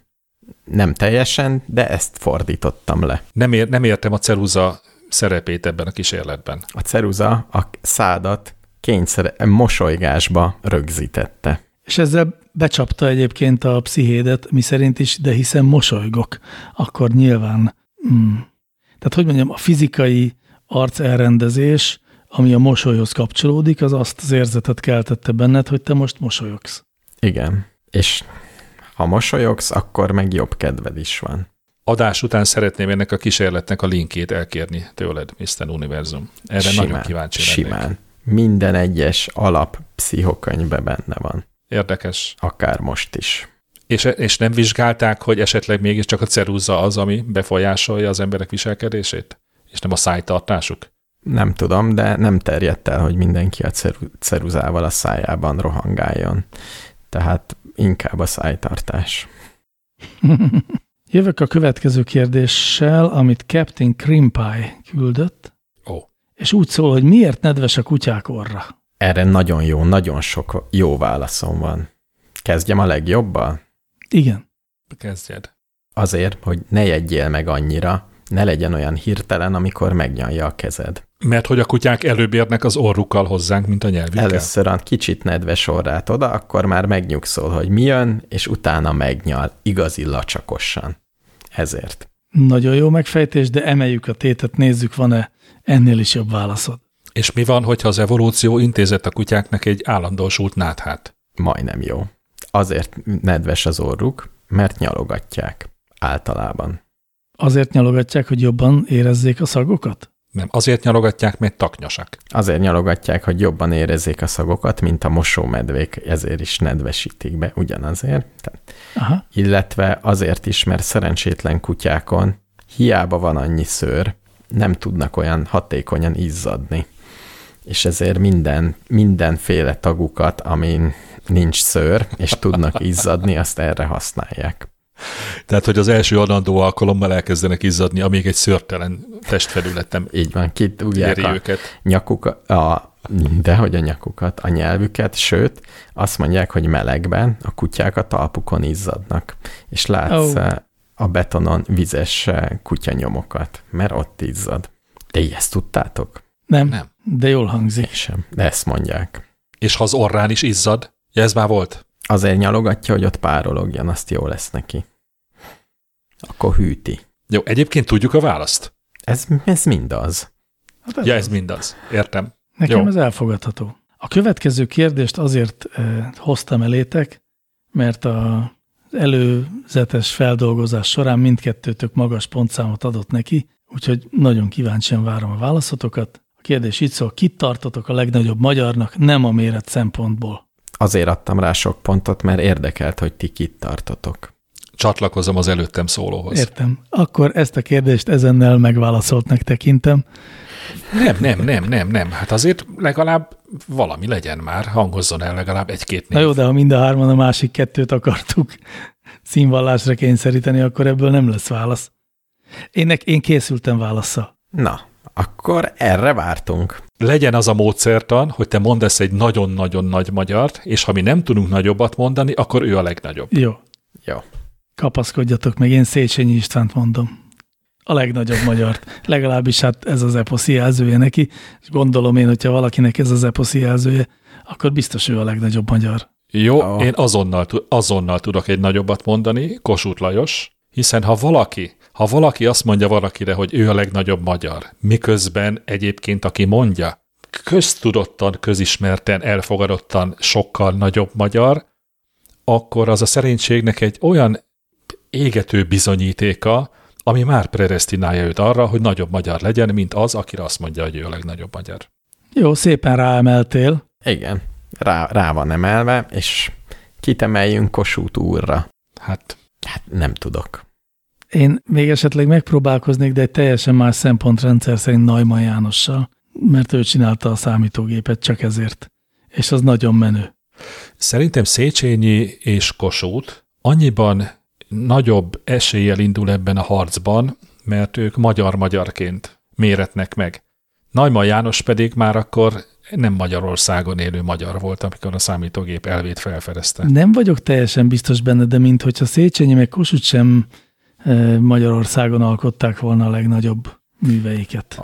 De, de. Az, hogy Széchenyi, az, hogy Széchenyi István tanulmányozta az angol lósportot, attól még ő Magyarországon teremtette meg a lósport alapjait, és nem Angliában. Jó, akkor viszont még érdemes szerintem egy kört futnunk úgy is, hogy ez a legnagyobb magyar, amit én iróniának szántam, hiszen egy olyan politikusról szól, aki hát megteremtette a lósportot, meg, meg írt ezt-azt, de azért ettől legnagyobb magyarnak lenni, tehát azon túl, hogy Kossuth őt a legnagyobb magyarnak nevezte, olyan nagyon sok minden más nem szól amellett, hogy ő volna. Ő volna az. Hát korának legnagyobb magyarja volt. Ezt mondják hát Korának róla. is csak úgy volt a legnagyobb magyarja, hogy Kossuth annak mondta. De könnyen lehet, hogy az ellenzék soraiban számosan gondolták úgy, hogy a fenéket volt ő a legnagyobb magyar, ő egy hülye. Szerintem annak lenne valami írásos nyoma, hogy amikor Kossuth Lajos azt mondta, hogy már pedig Széchenyi István a legnagyobb magyar, akkor az ellenzék padsoraiból számtalan más név merült volna föl. Igen, mert lehet, hogy az egész kijelentést annyira alpárinak tartották, hogy vitatkozni sem akartak vele. Most nem kezdünk el sorolgatni neveket, itt vagyok például én, de nem mondom magamat. Gondolták néhányan. Na jó, szóval lehet, hogy érdemes, mit tudom én, olyan alapon is gondolkodni, hogy ki mit tett le az asztalra, és akkor mit tett le Széchenyi az asztalra. Hát azért elég sok mindent. De jó, de tudom, hogy nem tudsz te se felsorolni a sporton kívül szinte semmit. Hát azért egy-két dolgot fel tudok sorolni, például a Magyar Tudományos Akadémia. A Vaskapu állítólag. Esetleg az első normális híd a Dunán. Ezeket tanultuk. Figyelj, de szerintem ez első normális híd a Dunán, ez szerintem az semmi, az, az semmi, vagy hát nem, nem nagyobb menőség, mint a nyugati pályaudvar, vagy a parlament. Nem tudom nem észrevenni a fix mester, hogy egy laza mozdulattal átugrottad a Magyar Tudományos Akadémia megalapítását. Igen, mert az is egy... Hát tehát az saját egy, pénzéből, saját jó, jó, pénzéből. de hogy azt egyszerűen lemásolta. Az már máshol is meg volt alapítva. Ő azt gondolt, hogy szükség lenne itt nálunk is egy olyanra, ami már van a franciáknál, és adott rá a vagyonából valamennyi pénzt. Tehát ilyen alapon Trump elnök is szokott adni dolgokra pénzt. De, és akkor most értem tetten azt, hogy te miért Nagyban János mondtad. Legnagyobb magyar titulus az nem annak jár, aki a leg... Várjál, hogy is mondjam. Nagyobb dolgot. Legtöbb pénzt. aki Magyarországnak, a magyar népnek, a magyar embereknek a legnagyobb jót tette, hát az a legnagyobb magyar. De akkor, Nem az, akit pus, a világ- akkor ez világos, ez Puskás öcsi. Akár ő is lehetne a legnagyobb magyar. Vagy miért ne, miért hagyjuk ki szerencsétlen költőket és írókat, melyek mennyi sok embernek okoztak boldogságot pár szóval és versel. Legyen József Attila. Kitette a legtöbbet azért, hogy Magyarország létezik. A mind a mai napig is. István király? Vagy kitette a legtöbbet azért, hogy a magyaroknak jobb legyen. Itt Magyarországon. Igen. Akkor Puskás öcsi. Ő jót tett. De Puskás öcsi csak, hogy mindenki ismerje a magyarokat, azért tett, de azért, hogy itt mi magyarok jobban érezzük magunk. Hát végül is igen, büszkék Micsoda, mir, rá. miről beszélsz? Hát az egész ország örömmáborban úszott, és ráadásul egy olyan időszakban, amikor más örömforrás gyakorlatilag nem is létezett. Jó, Talán még a szex. az alkoholról Nem se tudom. feledkezzünk el. Jó van, nehéz lesz egy, egy névben megegyeznünk, ugye? Én Puskás öcsit végül is bevállalom. Én meg, hogyha Széchenyi István, akkor legalább egy kicsit aktualizáljuk már, poroljuk le ezt a figurát, akkor én Eperjes Károlyt mondom. Ho-ho, ho-ho. Hát, minden tisztelettel, de ő, nem tudom, ő is csak egy színész. Akkor mondhatnánk másik jó magyar színészeket is. Igen, igen, mond, mondjunk Tényleg is. szükség, szükség van-e arra, hogy lerántsam a leplet a hát közepesen nem jó viccemről, mi szerint Eperjes Károly játszott a Széchenyi Istvánt a filmben. Nem, ez nem Ó, szükséges. nagyon szép. A Hídember című filmben. Ó, ne! Bizony. Jó, de hát nem, szóval ilyen alapon azért sok ö, magyar színészt mondhatnánk. De nem kell. Az igaz. Kell lenni, nem kell. Jó, akkor én, jó, akkor én még egy, ugye ráteszek egy nagy péklapáttal, én azt mondom, hogy menj hát Jenő. Hmm. Végre egy bátor ember, aki kimeri mondani. Én menj hát Jenő nevét bármikor kimondom, bármilyen Ki, összefüggésben. ki rendezte a kutya éjjé dalát? Szantusz János. Ő rendezte valójában, de te nem rá gondolsz talán. Nem, a főszereplőre. A, Igen. a papra, az álpapra. Dixie. Nem, összekeverem valamivel? Na igen, jó, igen, nem, igen. nem, nem, nem, te, nem, te, szerintem te Pajor Tamásra gondolsz. nem, A Neurotik Nem. zenekar nem, frontemberére. nem, Nem rá? abszolút nem, abszolút nem. Várjál. Még egy Álpap. kicsit, Mert a kutya édalában ugye a vágtázó halott kémek szerepel, igen. Is. amiben nincsen pap, csak csillagász. Legalábbis De van. Ez az Bódi vágtázó Gábor. énekese. Bódi Bódi Gábor, Bocsánatot Gábor, kérek jó, de nem Santos, de kínos. Ugye, Igen, ugye, tényleg én ráemlékeztem. Igen. Én, én, én, én a Mennyhárt jelnő mellé Bódi Gábor urat tenném. Úgy is, hogy kiderült, hogy az állambiztonsági szolgálatnak az egyik besugója volt. Úgy nem. Akkor mi lenne, hogyha ehelyett a, a bizottság zenekarból választanánk egy legnagyobb magyart? Vahon, Vahon András egyébként már most szégyellem magam, hogy eddig nem jutott eszembe a neve. Én talán inkább az Evzámbót választanám, de lehet, lehet azt is, hogy a Vahorn. Vahon, ha a bizottság zenekarból kell választani, teljesen egyértelműen Vahorn András. Én csak őt ismerem, úgyhogy én Vahorn úrra szavazok. Annyira örülök, hogy megnyugodhatunk egy közös választásban, akkor legyen Vahorn András a legnagyobb Vahorn magyar. András. Éljen. Én ezzel teljesen együtt tudok Igen. élni. De most tényleg csak azért, hogy megszívassalak titeket, eh, idehozok Igen. egy másik kérdést, ami szintén eh, érthetetlenül magas pontszámokat kapott. Resti Kornél tette fel ezt a kérdést. Ha a Csúnya Rossz Majom szerkesztőségének kellene jelölni egy magyar szerzőt az irodalmi Nobel-díjra, ki lenne az? Nekem erre remek válaszom van. Tényleg? Igen. Mond. Amennyiben a Svéd Tudományos Akadémia előttem ismeretlen tagjai képesek voltak Bob Dylannek adni az irodalmi Nobel-díjat, akkor az a legkevesebb, hogy Bródi János, Menyhárt Jenő, És Pajor Tamás, Vahorn. és még sorolhatnám, hogy, és nem, ő nem szövegíró. De hát azért két szám, például a Szerelem című számnak Na, a szöveg. adjuk Vahorn Andrásnak, ha már benne vagyunk. Szóval azért nekünk legalább nyolc darab Nobel-díjas költőnk kéne, hogy legyen, hogyha Bob Dylan megkapta a Nobel-díjat. Öh. De... Nem De tudom, hány darab Bob Dylan zene számszöveget ismertek. én meg tudom mondani ezt a számot. Én is, én is, van, van ilyen, van az, hallottunk Lényegében az első számról. természetes számmal tudnám leírni. Jó, szóval nem azt mondom, hogy nézzetek utána, hanem egyszerűen higgyétek el nekem. Brody János bármelyik szövege van olyan színvonalú, mint Bob Dylannek bármelyik. És nem szövege. tudnám mondani valakit, aki nem múlt, múlt még el 70? Így a magyar, Magyar- magyar... zenei szövegíró szcénából. Hát Kispál Persze. András. Nem, őt semmiképpen De nem mert ő nem ír szöveget, címre. csak a lovasi. Akkor lovasit mondjuk. de lova, lovas is se, hiszen saját bevallása szerint is a szövegén nem jelentenek semmit. Jó, mondjuk ezt a kezdeti számok szövegeire mondta, de ott van Pajor Tamás, Menj hát Jenő. Egyébként a És Pajor nekem a legszellemesebb talán. Bár egyébként, ha már akkor a Bércesi Robi legalább ennyire szellemes. Nem. De szerintem vannak Magyarországon remek szerzők, akik jobbak, mint a dalszövegírók. Jó, egyébként én, én csak Bob Dylanből kiindulva javasoltam őket, mert egyébként olyan szerencsés helyzetben van Magyarország, nem tudom, hogy a többi ország milyen helyzetben van, de hogy nálunk tele a padlás tehetségesebbnél tehetségesebb kortás íróval. Igen. Én régi kedvencemet, Bodor Ádámot javaslom. És ennyi. Jó, jó. Én menj hát Jenőt. Jó. Én pedig kullogok utánatok, és nem akarok magam jelölni senkit, nem tudok választani, de ezek jó jelöltek, úgyhogy nagy Szavaz. nem vagyunk. Szavaz. Mely, melyikre szavazol? Ha kettő közül kell választani, akkor mivel Menyhárt Jenőre semmiképpen nem szavaznék, lényegében a kutyámmal szembe sem. Miért? Miért? Mert ö, egy, Ezzel most felvontam a szemöldökömet. mert, ö, mert Menyhárt Jenő szövegei nem zseniális szövegek, hanem, hanem ilyen jópofák szerintem. Nagyon nagy mélység semmilyen értelemben nincsen bennük.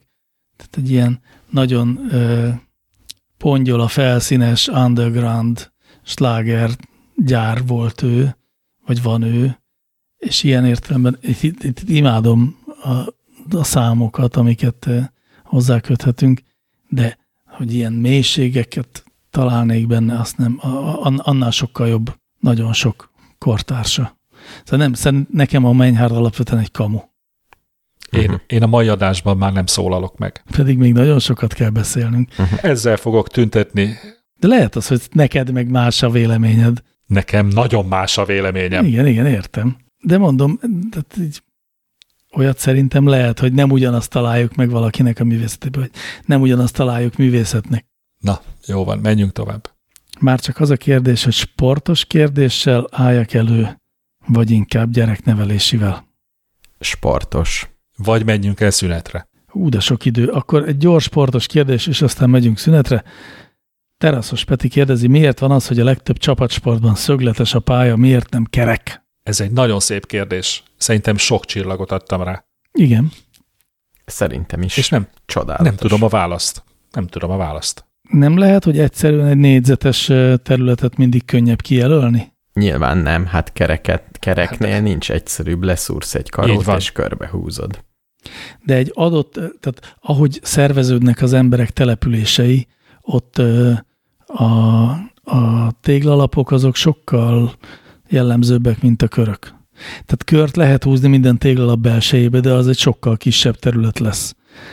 Érted? Tehát egy körben kéne focizni a két vagy a négy ház között, akkor kisebb területen lehetne focizni, mint a téglalapon akarnánk. Ráadásul sok kört nem lehet egymás mellé tenni, mert lesz, lesz kör közben. Nagyon sok lesz benne a pazarlás, pazarló Igen. terület. Hát de oda lehet a lelátót építeni például. Igen, de ha so, egy, gondold el, hogy egy edző pályát kell, egy, egy foci stadiont, ahol sok, sokan akarnak edzeni párhuzamosan. Most kereket csinálnál, vagy négyszögeset? Ha kereket, egy csomó helyet felesleges lesz. A legpraktikusabb az négyzetet. Nem tudom nem észrevenni, hogy a világ stadionjai közül alig van olyan, ami téglalak alap, alakú. Hát- van kör alakú, ovális alakú, Ők még nem, jött, Nagyon nem jöttek rá még erre. Tehát egy kör alakú stadionban miért téglalap alakú a focipálya? Szerintem fordítva van. Inkább úgy lehet feltenni a kérdést, hogy téglalap alakú pálya körül miért ovális a, bár valójában nem ovális, hanem lekerekített élő téglalap szokott lenni. Egyrészt azért, mert futópályát is szoktak beletenni, hogy lehessen olyan versenyt Ami is, az szintén már- egy lekerekített téglalap. Igen, és a, a, a köré építik a lelátókat, nem pedig a négyzet köré. Jó, akkor a futópályák miért nem kör alakúak? Hogy a focipálya köré lehessen tenni, és a focipálya meg négyszög. Szerintem nagyobb, nagyobb területet foglalnának el, nagyobb területet hasítanának ki a világból a kör alakú futópályák, mint a, mint a téglalap alakúak. Tehát onnan indultunk ki, az egésznek az origója az, hogy azért kell a focipályának téglalap alap alakúnak lenni, hogy könnyebben lehessen egymás mellé rakosgatni focipályákat, ugye? Hogy jobban elférjen. Vagy egy utcán Aha. lehessen focizni. Ehhez képest, ehhez képest az azt körülölelő futópályának már nem téglalap alakja van, hanem egy kicsit le van kerekítve, tehát ott már veszítünk a téglalapból, majd a futópálya köré épített stadionok szinte kör alakúak, tehát ahonnan kiindultunk, az a, az a mindent überelő szempont a végére a semmibe foszlott. Én itt közben elvégeztem egy számítást, és hogyha egy 400 méteres futópályát kör alakban akarok elvállítani, akkor egy 127 méter átmérőjű kört kell csinálnom. Tehát ami minden irányba 120 méternyi, 127 méternyi helyet foglal. Tehát végül is egy 127 méter élhosszúságú négyzetet kell elfoglalni. Ha ugyanezt egy ezt a 400 métert rá akarom rendezni egy téglalapra, akkor 200-szor százas téglalapot kell használjak. Na de FX Mester. Sőt, de hogy is, kisebb hülyeséget beszélek.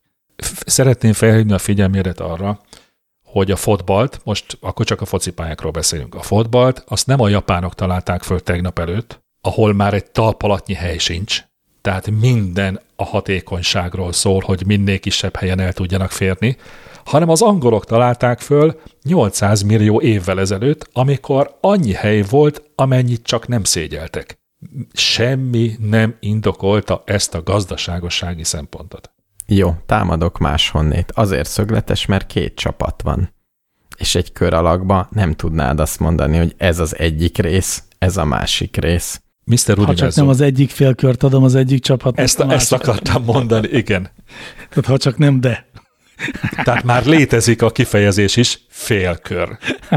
És ha belegondolunk, van olyan sport, aminek legömböített a pályája, például a jégkorongnak, ugye? De az egy téglalap, csak Nem. azért legömböített, hogy vizé ne akadjon el a korong a sarokban. Uh-huh.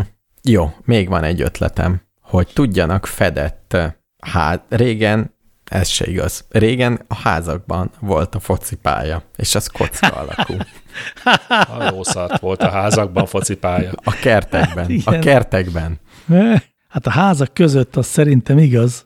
De az a baj, hogy a rómaiak is ugye először kör alakú dolgokat csináltak, hogy a lovak meg tudjanak fordulni. Aztán lehet, hogy az angolok azért, hogy ne hasonlítsanak a rómaiakra, azt mondták, hogy ők mindent kereken csinálnak, de mi angolok, mi szögleteset fogunk.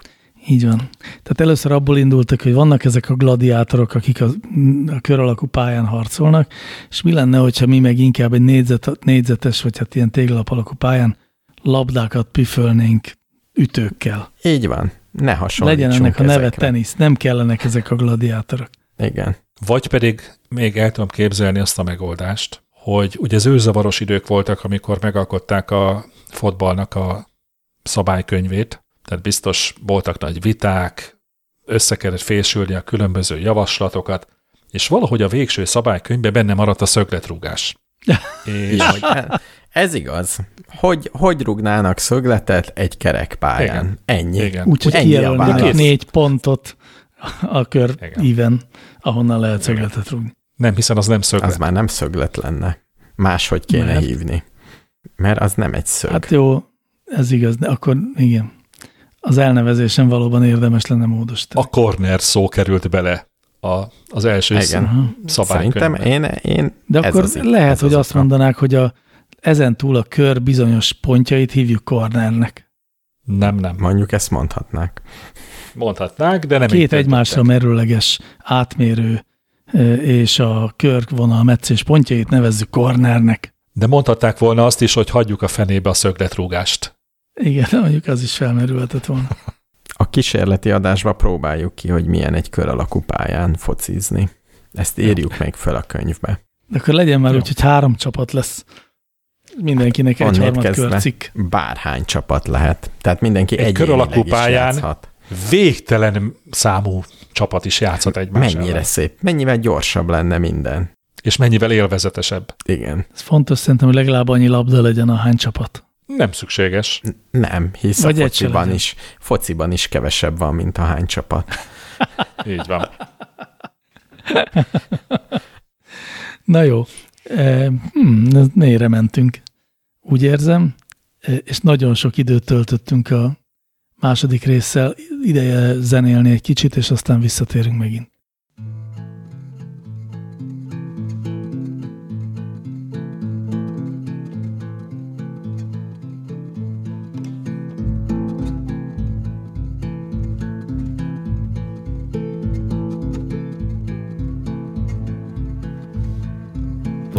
Pusztinai nagy hegy alatt, pusztinai nagy hegy alatt. Egy szép legény kaszál zabot, egy szép legény kaszál zabot Zabot kaszál a lovának, zabot kaszál a lovának. Szeretőt keres magának, szeretőt keres magának. Kaszály zabot, ne vad lencsét, kaszály zabot, ne vad lencsét. Szeres leját, ne menjecskét, szeres leját, ne menjecskét. Mert én menyecskét szerettem, mert én menyecskét szerettem. Világimat elvesztettem, világimat elvesztettem.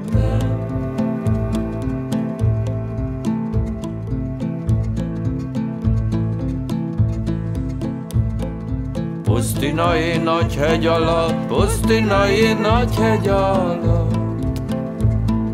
Van egy forrás titok alatt, van egy forrás titok alatt.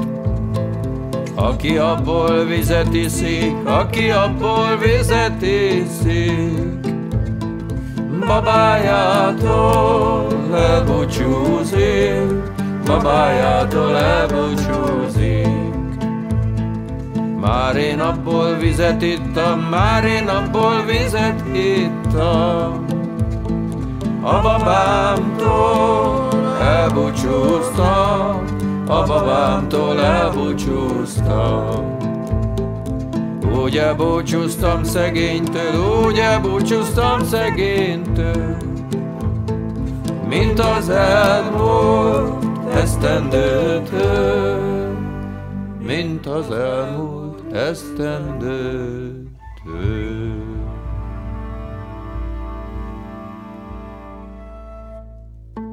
Visszarántalak titeket a szüneti csacsogásból a komoly munkába. Mindjárt egy olyan kérdést teszek fel, amit Servius Callidus Aprus tett fel. Szép. Első kérdezőnk ő, és azt mondja, lehet-e rabszolgája egy rabszolgának? Ez villám kérdés? Igen, Utána néztem. Lehet. lehet. Tényleg. Lehet. Biztos lettem volna benne, hogy nem lehet. Illetve odáig jutottam, hogy azt láttam leírva, hogy egy rabszolgának római jog szerint lehet tulajdona, ha az ura megengedi. És akkor ilyen alapon rabszolgája is lehet, hiszen az is tulajdon. Hisz, hiszen az, az körülbelül egy tulajdonnyi. Ezt már én tettem hozzá. Hmm. Tehát én azt gondolom, hogy lehet. Tudunk ilyen gyakorlati példáról? Hogy egy rabszolgának rab... Hát um, rabszolga felügyelőkről tudunk, de az kicsit más. Annak nem igazi rabszolgái voltak. Illetve még nagyon érdekes, hogy ugye a rabszolgaságnak sokféle változata van, volt, és létezik az adós rabszolgaság. Tehát, hogy nem tudsz valakinek kifizetni valamit, és akkor az ő rabszolgája vagy, De határozott De ideig. ha de határozott ideig. Hát igen. És akkor nyilván az egy fontos dolog, hogy te le tud törleszteni előbb-utóbb munkával, ahhoz meg jó, ha van rabszolgád. Hát nem tudom. Szóval szerintem lehet. Simán lehet, hogy valaki adós rabszolgaságba kényszerült, de úgy, hogy ezen közben az ő tulajdona, az otthon hagyott család, meg az ő otthoni rabszolgái, azok megmaradtak. Valószínű, igen. Például simán lehet. akkor igen a válasz. Milyen szomorú élet lehetett egy rabszolga rabszolgájának lenni. Amikor egy dologról ál- álmodozhatsz, nem arról, hogy felszabadítanak, Igen, hiszen akkor még mindig csak hanem rabszolga arról, vagy. hogy neked is lesz egy rabszolgád. Nem, tehát hogyha másod, ha másodrendű rabszolga vagy, és felszabadítanak, akkor rabszolga vagy. Nem biztos. Tehát, hogy a Szerintem se. felszabadítás az mindent, mindent üt. Nem azt jelenti, hogy a rabszolgámat felszabadítjuk, akkor az uramnak a tulajdon lesz az én volt rabszolgám. Az egyszerűen csak szabad ember lesz. Én is azt hiszem, ha elengeded, ha van egy... Ah, érted te ezt. Minden esetre, ha mindenképp rabszolgának kéne lennem, akkor egy rabszolgának a rabszolgája lennék, hiszen abban legalább valami minimális empátia van a helyzetemmel kapcsolatban. Ezt te csak gondolod. A gyakorlat nem ezt mutatja. Hanem inkább belém rúg, tehát visszaadja nekem, amit ő kapott fölülről. Én ezt eh, gondolnám automatikusan. Én is arra tippelnék, hogy ez így van. Igen. Jó, akkor lennék inkább rabszolgatartó. Maradjunk abban, hogy az a legjobb talán. Vagy ha nincsen rabszolgaság, esetleg az még jobb egyel. Hát ha olyan opció is van, akkor válasszuk azt, de ha van, akkor legyünk inkább rabszolgatartók. Nem, Mindig mi legyünk fölül. nem biztos ám. Nem tudom, azért ez habitus kérdése, hogy valaki jó rabszolgatartó, tehát hogy inkább rabszolga tudata van, vagy rabszolgatartó tudata. Lásd ötödik pecsét. Nekem inkább rabszolgatudatom van, úgyhogy én jó rabszolgatartó lennék. Empatikus. Uh-huh. Én is. Akkor, le, Nagyon jó. akkor lennék a rabszolgátok, fiúk. Lehet-e két embernek ugyanaz a rabszolgája? És akkor még nem is beszéltünk a szexrabszolgaságról. Osztatlan közös tulajdon. Jó, igen? Nem beszéltünk róla, de talán azért sem, mert végül is ez egy villámkérdés volt, és emiatt nem maradt már rá időnk, pedig érdekes lenne, de sajnos nem volt ilyen kérdés. Ellenben olyan kérdés, hogy miért ilyen rohadt nagy egy 1000 mg-os C-vitamin tabletta, ezt PG megkérdezte tőlünk. És én ezen mélyen elgondolkoztam. Én is. Ültem és megnéztem, és lemértem, hogy hány grammos egy eh, 1000 milligrammos tabletta. És hány? És több, mint, több, mint egy gram. Talán négy is volt. Elég sok volt. Meglepően sok volt. Tehát 4 mg volt az 1 mg-nyi hatóanyagot tartalmazó tablettában? 4 gram az egy grammot. Ó, ne, ezt akartam mondani, bocsánat. 4 gram Igen, az igen, 1 gram. igen. Nekem két válaszom is van erre. Na, Igen. Az egyik, ez egy tudományos válasz, miszerint a C-vitamin felszívódását lassító anyagokat is tartalmaz a tabletta, mert mint tudjuk, a C-vitaminnak nem szabad gyorsan felszívódnia, mert akkor gyorsan ki is ürül. aha, A másik viszont szerintem életképesebb, azért, mert az ember komolyabban vesz egy nagyobb tablettát, mint egy kicsit. De vannak olyan igazán fontos tabletták, amik picik. Ez igaz. Ha ez igaz lenne, minden tabletta szaloncukor méretű lenne. Igen, mert például a D-vitamin az kezelhetetlenül kicsi méretű. pont akartam említeni a D-vitamint. Viccesen kicsi. Szóval elolvastuk, hogy mi van a C-vitaminba, és van benne tömegnövelőszer. Sok. Más, máshol azt írják, hogy térfogatnövelőszer. Aminek ez a, ezek szerint így hívják, akkor ezt csinálja. Az rendben van, de mi a funkciója? Ezt nem írták rá. Csak van egy, van egy olyan anyag, aminek nincs funkciója, hanem csak tömegnövelő. Nem felszívódás segítő, hanem tömegnövelő. Igen, az a funkciója, amit mondtál, hogy nagyobbnak látszik az a tabletta, hogy komolyabban vehető legyen. Mert igazándiból, ha emlékeztek gyerekkorunkból a sárga fedésű C-vitaminra, az kicsi. Vagy legalábbis nem akkora, mint az 1000 mg-os. Nem is volt 1000 milligram. Nem is vettük komolyan, úgy vettük, mint egy drazsét. Milyen finom volt, amíg oda nem értél az aljára. Aj, de jó volt. Van még egy megoldásom, hogy miért kell ilyen hatalmasnak lenni, hogyha elgurul, akkor megtaláld. Ezt onnan, Például. tudom, ezt onnan tudom, hogy tegnap elveszítettem egy D-vitamint. És azt nem lehetett megtalálni. Azt soha nem találom meg. Még ráadásul rejtő színe is van. Vagy azért ekkora, hogy a gyerekek véletlenül ne egyék meg. Ahhoz nem elég nagy. Vagy ne dugják fel az orrukba. Igen. Vagy máshova. Ez lesz az. Nem, szerintem ez megint a kapitalizmus tipikus, ronda, kizsákmányoló magatartása. De így kizsákmányol ki kicsodát. Nem látjátok FX Mester arcát néha.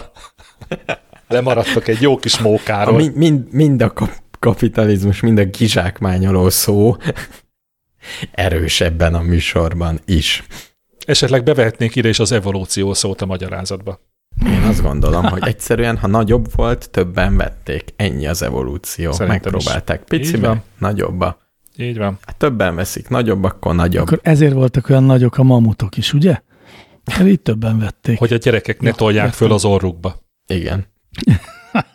Nincs több kérdésem ezzel kapcsolatban. Inkább eh, felteszem azt a kérdést, aminek régen várom a válaszát. Kasuba Szilárd kérdezi. Mit jelent az, hogyha valami modoros? Az csak és kizárólag sátántól való lehet? Mi lenne, ha átugranánk ezt a kérdést, mert ez szerintem nyolc adással ezelőtt fél órán keresztül beszélgettünk erről. Igen? Modorosságról? Igen, igen. Mi lett a vége? Összefoglalod? Ezt nem tudom, hogy mi lett a vége. Nem emlékeztek rá? Nem. Valamire halvány. Akkor abban az adásban csak, akkor ti hiányoztatok abból az adásból? Vagy lehet, hogy megválaszoltuk, és ami már megválaszoltuk, arra én már nem emlékszem. Jó, Hisz az már el van végezve. akkor mondjátok el a válaszatokat, én hallgatok, mert én már elmondtam nyolc adással ezelőtt. Mennyire modoros dolog a modorosságot ekézni? Nem olyan nagyon modoros dolog szerintem az ekézés önmagában.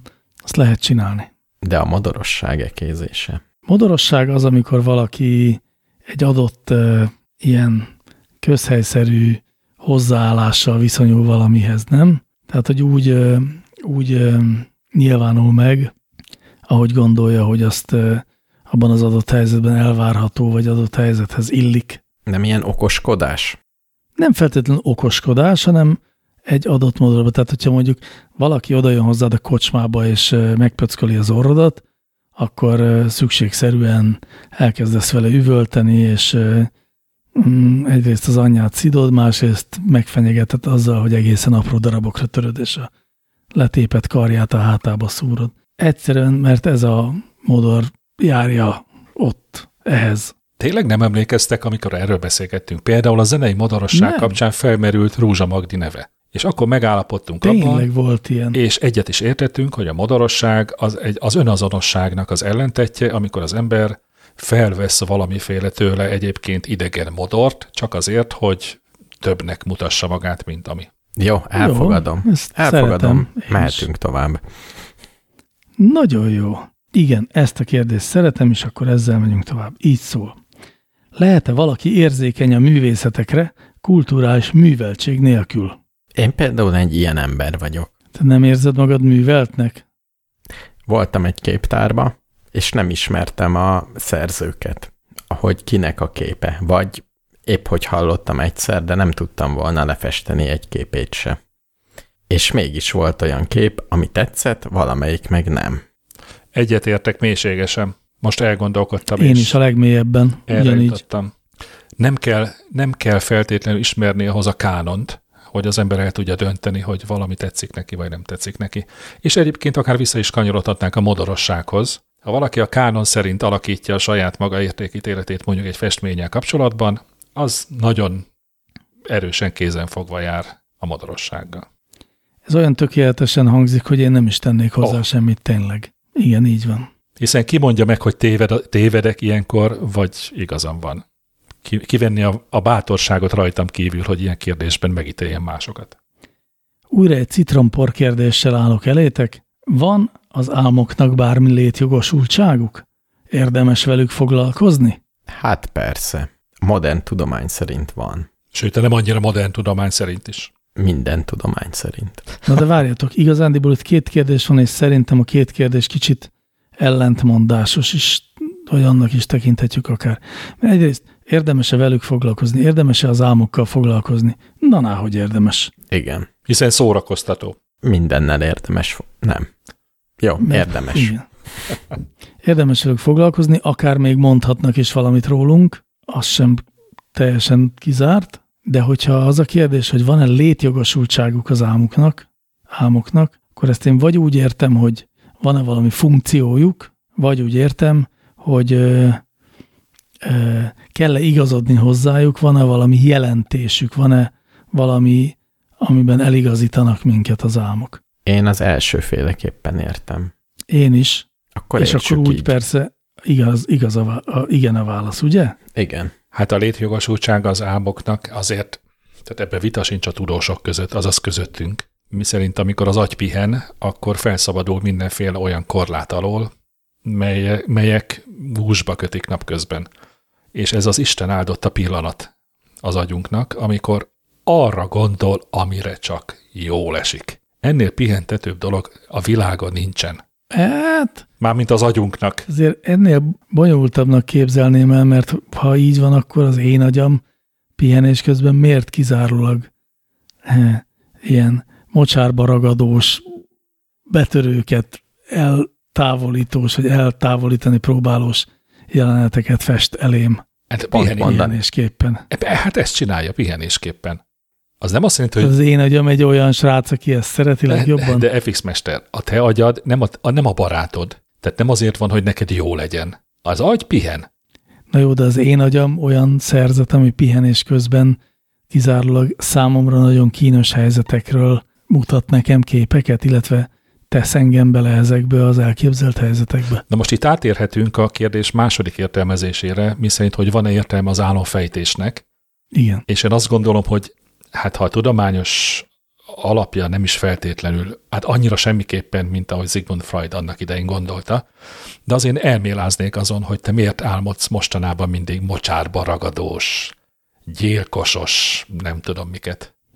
Én is el szoktam rajta mélázni, de soha nem jutok azon túl semmire, hogy a szorongásaimat itt eh, manifestálom, vagy itt élem át azokat a helyzeteket, amik szorongatnak. És amikor a mocsárba beleragadsz, akkor mesztelen vagy? Ez nekem nem szorongató, úgyhogy nem, nem, Zokni van rajtad olyankor? Elalszol? hogy elalszom-e álmomban? Soha. Tényleg? Amikor álmodok, mindig éber, ébernek álmodom magam. Hmm. Tehát sosem álmodom azt, hogy alszom. Lehet az álomnak ez is a funkciója, hogy a szépen a szorongató érzéseket mégsem gyomorgörcsben vezeti le, hanem egy rossz álomban. Pontosan. Nem egy gyomorfekében. Ez Pontosan. egy egész, végül is a lehetőségekhez képest egész jó megoldása a szervezetnek. De levehetném a polcról, mert az is itt van, Freudnak az Álomfejtés című könyve, és megnézhetnénk, fellapozhatnánk. De nem veszem le. Jó, köszi. Jobb így nekem. Szóval van oh. létjogosultsága, és álmodjatok sokat, és azt akartam mondani, hogy álmodni jó, csak FX Mester megelőzött. Így most már ezt nem tudom jó szívvel mondani. Nem állítom, hogy álmodni rossz, ennek ellenére sem. Én azt gondolom, hogy ez valóban valamiféle szelepként működik, vagy legalábbis egy ilyen, egy ilyen feldolgozó egységként, amiben azokat a dolgokat dolgozzuk fel, éljük meg, amiket a napközbeni tudatunk az nem enged Hát így van, a felszínre. hiszen a felettes énünk ilyenkor nem gátolja meg a, az ösztönös gondolatainkat abban, hogy a felszínre kerüljenek. Hmm. Jó, jó helyre ment az a Freud, igen. Azért én óvainteném a hallgató pajtásokat attól, hogy ha elolvassák Freudnak bármilyen ide vonatkozó művét, akkor minden szavát elhiggyék, mert a tudomány meghaladta ezt azóta. És kit olvassanak akkor? Hát ezt nem tudom.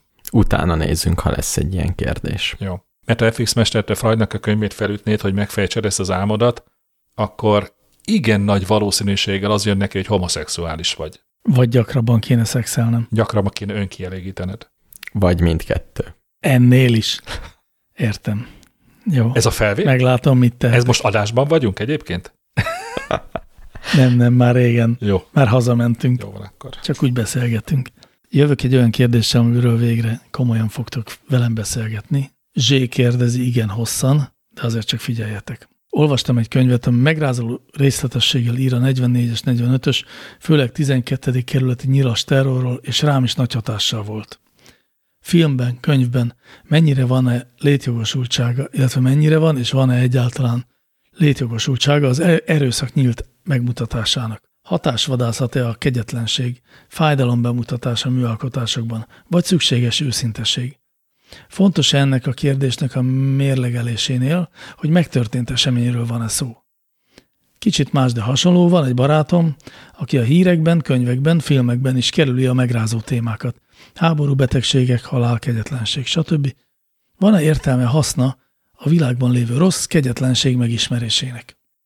Ez nagyon sok kérdés és nagyon különböző kérdés együtt, de valahogy mégiscsak arról szól, hogy mi a szerepe a, azoknak a dolgoknak a kendőzetlen megmutatásának, amivel egyébként eh, nem szeretünk szembesülni. Azért azt válaszok ketté, hogy fikcióról vagy valóságról van szó.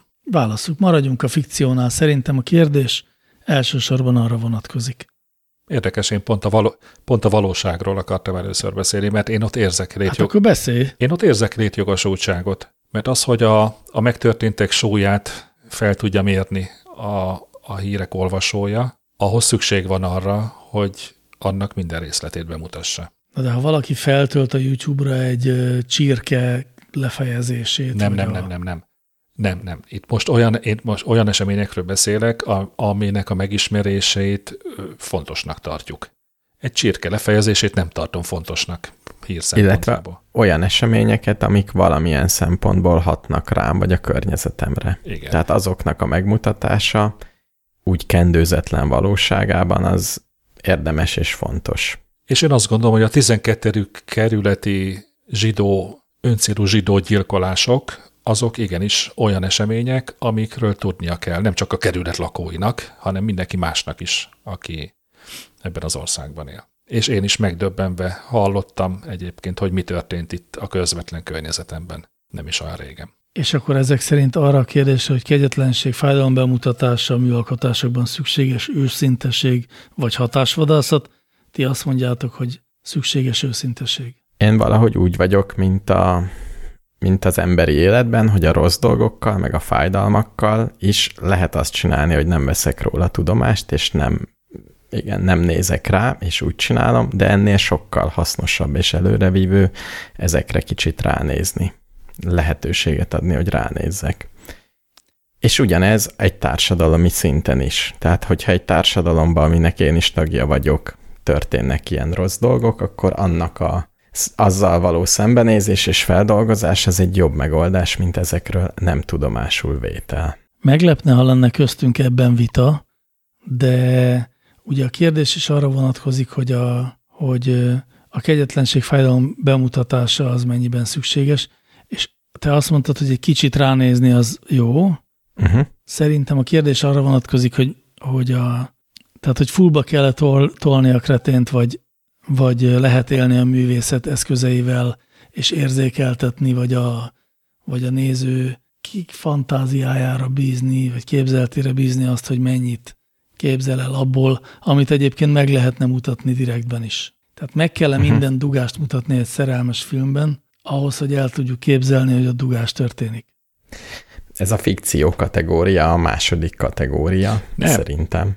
De már én, én erre a konkrét kérdésre, hogy válaszoljak. Ha az a film a dugásról szól, akkor a dugást kell megmutatni. Ha a szerelemről szól, akkor meg a szerelmet kell megmutatni.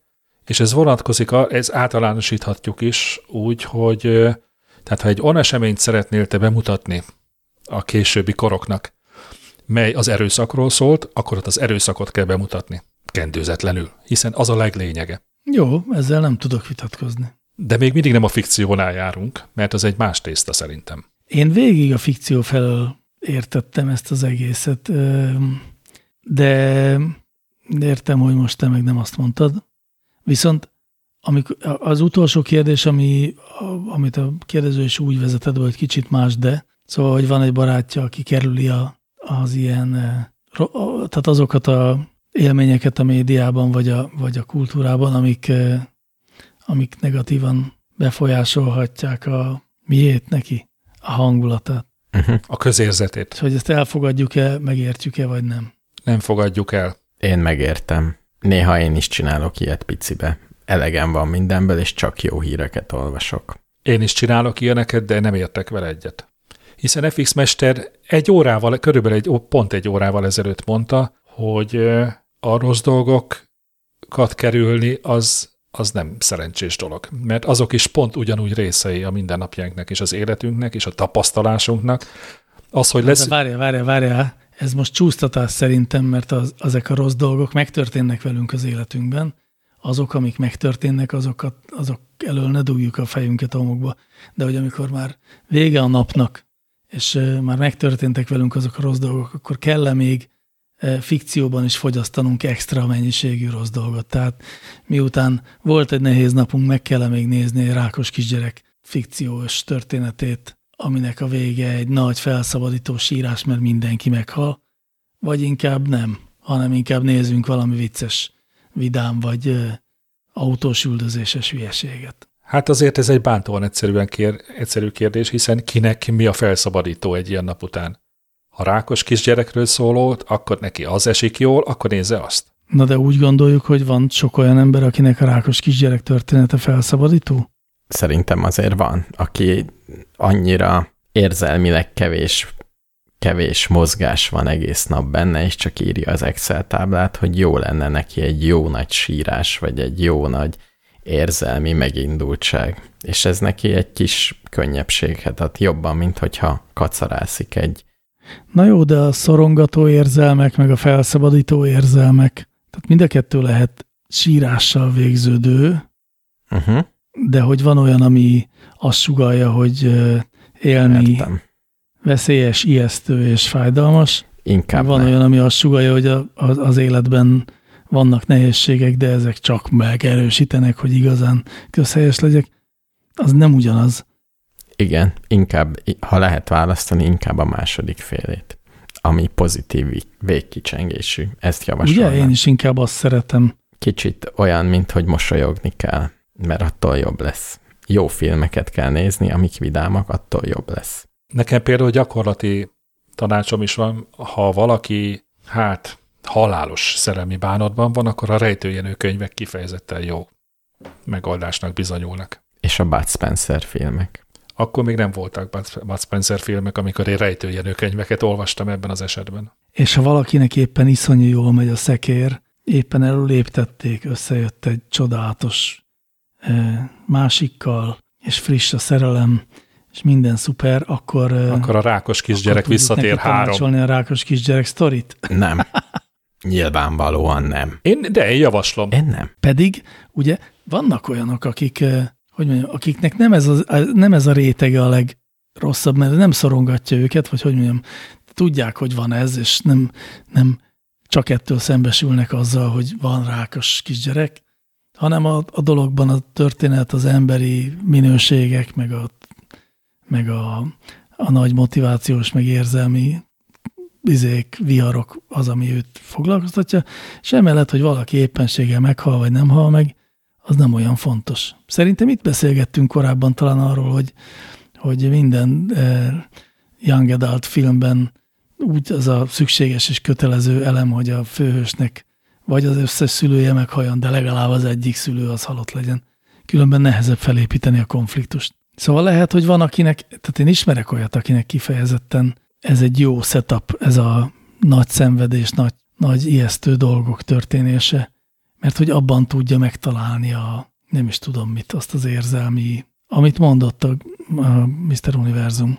Hogy kicsit megmozgatja. Uh-huh. Igen. Vagy az ennél kicsivel alacsonyabb rendű, de mégis létező érzést ebben találja meg, hogy milyen jó érzés, hogy ez nem velem történik meg. Lehet, hogy az ilyen filmek mind csak a rendezőnek jó, mert ő tényleg ezt ki tudja adni, meg, megmutatni, és mindenki másnak a rossz. Egy ilyen film. Hát itt azért hagyd mondjak valamit. Elmondtam én ezt már máshol, de minden egyes alkalommal, amikor lehetőségem nyílik, akkor ezt szóba hozom. Teljes értetlenséggel állok azelőtt az eset előtt, amikor egy író megír egy regényt, aminek a főhősét válogatott kínzásoknak veti alá. Megalázza, meggyötri, megtiporja, felnégyeli, lepisili, meggyalázza minden egyes lapján a könyvnek. Ezt nem, jó, nem, nem beszéljünk rébuszokban.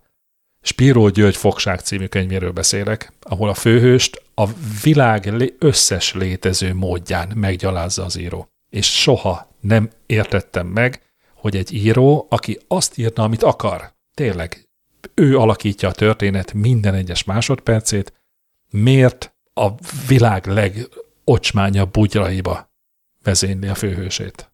Ennek mi lehet a funkciója? Hát ugyanolyan szelep, mint az álmodás. Kicsit jöjjön ki. Tehát ez a könyv inkább Spi- Spiro Györgyről szól, mint sem a főhőséről? Abszolút. Az, az jött ki belőle, te egy szerencsétlen olvasó vagy, akinek ezt el kellett olvasni. Az a baj, hogy a könyv egyébként baromi jó. Hát vagy az olvasójáról szól. Az olvasójáról szól, aki, akinek ezzel, akinek, ak, akit ide is el kell kalauzolni, vagy aki el akar ide jönni, és ő segít abban, hogy ide is el tudjál jönni. Hogy megnézhess egy olyan helyet, ahol egyébként nem tudnál, vagy nem lenne szerencsés elutaznod. Ti olvastátok ezt a könyvet? Nem. Nem. Most nem tudnám eldönteni, hogy azt javaslom, hogy olvassátok el, vagy azt, hogy ne. tulajdonképpen mindegy is. Amit elmondtál róla, eléggé egyértelmű az ajánlásod, hogy ne olvassuk el. Á, de az a baj, hogy az utóbbi húsz év olvasmány élményeim közül messze a legjobb. Fura. Kicsit úgy vagyok ezzel, mint eh, a kérdésben említett ismerős, hogy de én nem olvasok el mostanában ilyen könyveket. Mostanában az nem az elmúlt két hónap, hanem az elmúlt tíz év. Valahogy nem, nagyon nehezen veszem rá magam olyan könyvekre, ahol, ahol szerettek elvesztése, meg váratlan halálok vannak. Meg, de ugye úgy értem, ahol ezt meg lehet élni. Uh-huh. Tehát az, hogy egy skifiben hullanak a főszereplők, mint a legyek, az nem zavar egyáltalán természetesen. Meg a csillagok úgy hullanak. Igen. Pedig azért most egy kicsit úgy belegondoltam, hogy miért ajánlanám én mégiscsak ezt a könyvet, annak ellenére, amit most elmondtam róla. Lehet, hogy mégis van egy ilyen felszabadító ereje egy ilyen történetnek. Tehát, hogy lehet, hogy mégiscsak valamiféle megtisztulásra való szelepez. Egy jól megírt, nagyszerű könyv, ami egyébként a szenvedésről szól. Akkor ezért kell megmutatni a rosszakat, meg a szenvedést, mert az Igen. megtisztít. Igen. Hogyha van egy indexen egy nagy szenvedéses cikk az indiai vonatbalesetből, ha ezt De- elolvasom, az egy picit jó- megtisztít. Nem, én, a, Nem, az nem. én még mindig csak a szép irodalomról beszélek. Tehát egy bűn és bűnhődést elolvasni, szerintem az, az jó érzés. Bármennyire is nem tudnál benne egyetlen mondatot sem találni, ami önma, amire önmagában azt mondanád, hogy ó, ez jól esett. Valószínűleg itt a szembenézés a kulcs szó. Tehát, hogy mindazok a dolgok, amikkel egyébként nem néznél, vagy nem akarnál találkozni az életben, de itt a fikció lapjain meg találkozhatsz vele, és megtesztelheted magad, hogy te hogy reagálnál rá, vagy te mennyire reagálnál úgy, ahogy reagált rá a főhős. Jó, én most összegzem azt, amit közben, ami, miközben beszéltem és gondolkodtam. Én mégiscsak azt mondom, hogy nem érdemes a homokba dugni a fejünket, és csupán skifiket, meg szerelmes könyveket olvasni. Én meg azt mondom, hogy ember embere, vagy élethelyzete váltogatja. Tehát nem mindig érdemes ilyenekbe belemászni, és van, van amikor megnyugodtan benne lehet. Én csak azt mondom, hogy, tudatos, hogy tudatosan ne kerüljük. Én azt mondom, hogy van olyan élethelyzet, hogy tudatosan kerüljük. Nyugodtan. Mondjuk hosszú távon én is azt mondom, hogy érdemes ilyenekbe belebotlani. Mr. Univerzum mellett teszem le a voksomat én is. Bár igazán nem látom, hogy nagyon nagy vita lenne ebben a kérdésben, de és azt mondom, hogy megengedőek lehetünk ez ügyben, és lehet olyat, hogy valaki kerüli ezeket, és aztán valóban olykor-olykor érdemes még annak ellenére is beleereszkedni, hogy, eh, hogy nincs hozzá kedved. Mert ez leginkább arról szól, hogy nincs kedve. Mi? Tehát mihez van kedvem megnézni egy Forma egy futamot, vagy egy, vagy egy lövöldözős filmet, vagy egy romkomot. Vagy egy skifit elolvasni. Azt azért sokan kipróbáltuk már, hogy ennek ellenére ettől sokkal többet kapunk, mármint egy ilyen nehéz, fájdalmas, bonyolult sztoritól többet kapunk, mint egy egyszerű, könnyű romkomtól mondjuk. Ezért javaslom mindenkinek elolvasásra Spiro György Fogság című könyvét. Méltó végszó lehetne ez, hogyha nem akarnék még egy utolsó kérdést feltenni nektek, de ezt nem akarnám kihagyni semmiképpen, pedig lepontoztátok ezt a kérdést, de engem egyszerűen valóban érdekel a válasz, ezért aztán felteszem Tamás kérdését, ami így szól. Mellé lehet-e fújni a free jazzben, avagy honnan tudjuk, ha egy kortárs darab hamis? Megszólítva érzem magam. Ne érezzem? Nem veszük el tőled ennek az érzését semmiképp. A kérdés megfogalmazásából sajnos süt a, a, a zene, általában véve a zene nem megértése. Pontot tegyek, vagy veszőt? Vesző. Hát mindenképp veszőt. Biztos voltam benne. Pusztán csak annyit mondaná, hogy hülye kérdés, hagyjál már, akkor a, mindjárt meg lennénk győződve, hogy fogalmat sincs a válaszról. De most bebizonyíthatod, hogy valójában van. Nagyon sok mindent lehetne erről beszélni. Lehetne beszélni hangnemekről, tonális és atonális előadásokról. Nincs. Tehát ha, ha valaki, a, a, a konkrét kérdés arról szól, hogy például a free jazzben lehet-e mellé fújni a trombitával, nem, nem lehet. Dehogy nem. Nem, Én is azt hittem, hogy lehet. nem lehet. A mellé, a mellé fújás kifejezés nem, nem érvényes ide. Olyat lehet, hogy valaki az adott ö, kontextusból kilógva és indokolatlanul kilógva nyilvánul meg a hangszerével. Ez így van. Én is azt és gondoltam, ezt, hogy én ezt melléfújásnak fordítanám. De ez nem hamis, tehát nem hamisan fújja a trombitát. Nem, nem hamis, hanem nem oda való. Az abszolút, persze, hogyne. De a kérdésben benne volt a hamis szó, nem? Nem. Mellé lehet-e fújni a free jazzben. És úgy talán azt mondanám, hogy ez az mellé fújás, hogyha egy szomorú free jazz szituációban valaki nagyon vidáman elkezd egy kis indulószerű ö, marhaságot fújkálni, Igen. Olyan. úgy, hogy az egyébként nem indokolt, vagy szóval lehet oda nem illő módon viselkedni. Vagy aki fújja, az pontosan jól érzi, hogy most volt egy hang, ami lehetett volna ez is, meg az is, én ezt választottam, és ó, nem ezt kellett volna, hanem a másikat. Igen. Ez, aki benne van, ezt pontosan érzi. Hát vagy ha nem is hangról hangra érzi, de esetleg a teljesítményével nincs aznap annyira megelégedve, mint azt tervezte.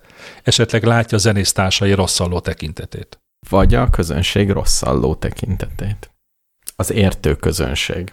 Ezzel át is köthetünk a másik félére, hogy honnan tudjuk, ha egy kortárs darab hamis. Na úgy, ahogy benne És van a hamis nagyon- szó. Hát mondtam, hogy benne van a hamis.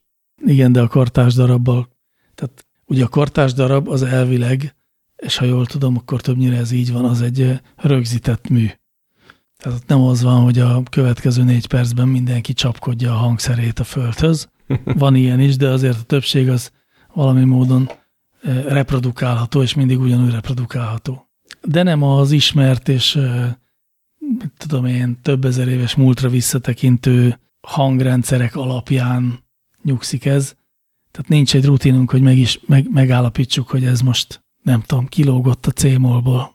Akkor ide érvényes az előző válaszom, mert én bennem valahogy a hamis szó maradt meg. Tehát a kortás, mondjuk kortás komoly zene. Jó, mert a kortás zene a kispál és a borz is. Így van. Tehát a kortás komoly zenének már egyáltalán nem sajátja az, hogy mondjuk hangnemekben van megírva. Vagy egy hangnemben van megírva.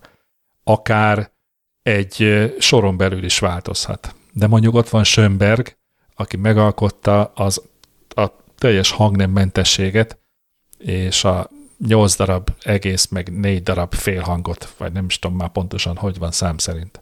Összeadta, kijött belőle 12, azt mondta, hogy na, FX Mester ásít, félbe is hagyom a mondatomat. Ne, ne, ne, ne, ne, nem, nem, nem, nem a, a te mondatodra vonatkozott az ásításom. Hogy mind a 12 hang egyenlő érvényességgel szerepelhet. És dobjunk dobókockával. Majdnem még egyetlen szabályt írt elő, hogy egy hang ebből a 12-ből csak akkor fordulhat elő, ha azt megelőzően a másik 11 már előfordult. És ez az egyetlen szabály. Most akkor ehhez képest mondd meg, hogy hamis vagy nem hamis. Hát ehhez képest tökéletesen meg tudom mondani, hiszen van egy egyértelmű szabály. Tehát, hogyha ebben a rendszerben az van, hogy lá, lá, lá, lá, lá, akkor az hamis, hiszen nem felel meg a szabályoknak. Az lehetséges, csak hogy a, a, egy egyszeri, akár komoly zene szerető és hallgató ember fülének azért mégiscsak hangnemben való, hangnemből való kilógás számít hamisságnak. Ha az a hamis definíciója, hogy rosszat tesz a fülnek, nem hangzik jól, az egy más definíció, mint az, hogy nem az van leírva, mint nem azt játsza, ami a kottában van. Hát azt azért, Így van. azt azért tételezzük föl, hogy azt szokták játszani, ami a kottában van. Akkor nem hamis. Na jó, de hogy honnan tudhatjuk ezt? Ez a nagyon nehéz kérdés szerintem, mert hát igazán csak onnan, hogyha tudjuk, hogy mi kellene játszani. Nem, akkor, hogyha elhisszük, van bizalmunk a zenekarban. Nem, ad, aha, ugyan már. Nekem van. Semmi köze semmihez Nekem- szerintem. de- De, de nem, nem, nem.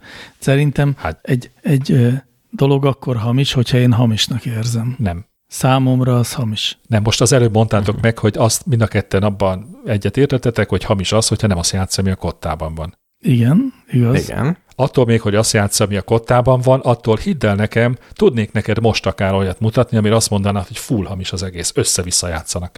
De hogyha sok olyat hallgatnék, ami full hamis össze-vissza az egész, akkor előbb-utóbb már meghallanám, hogy abba mi az igazán hamis. Tehát ezt Nem. Egy, egy kis... Nem, Nem az-.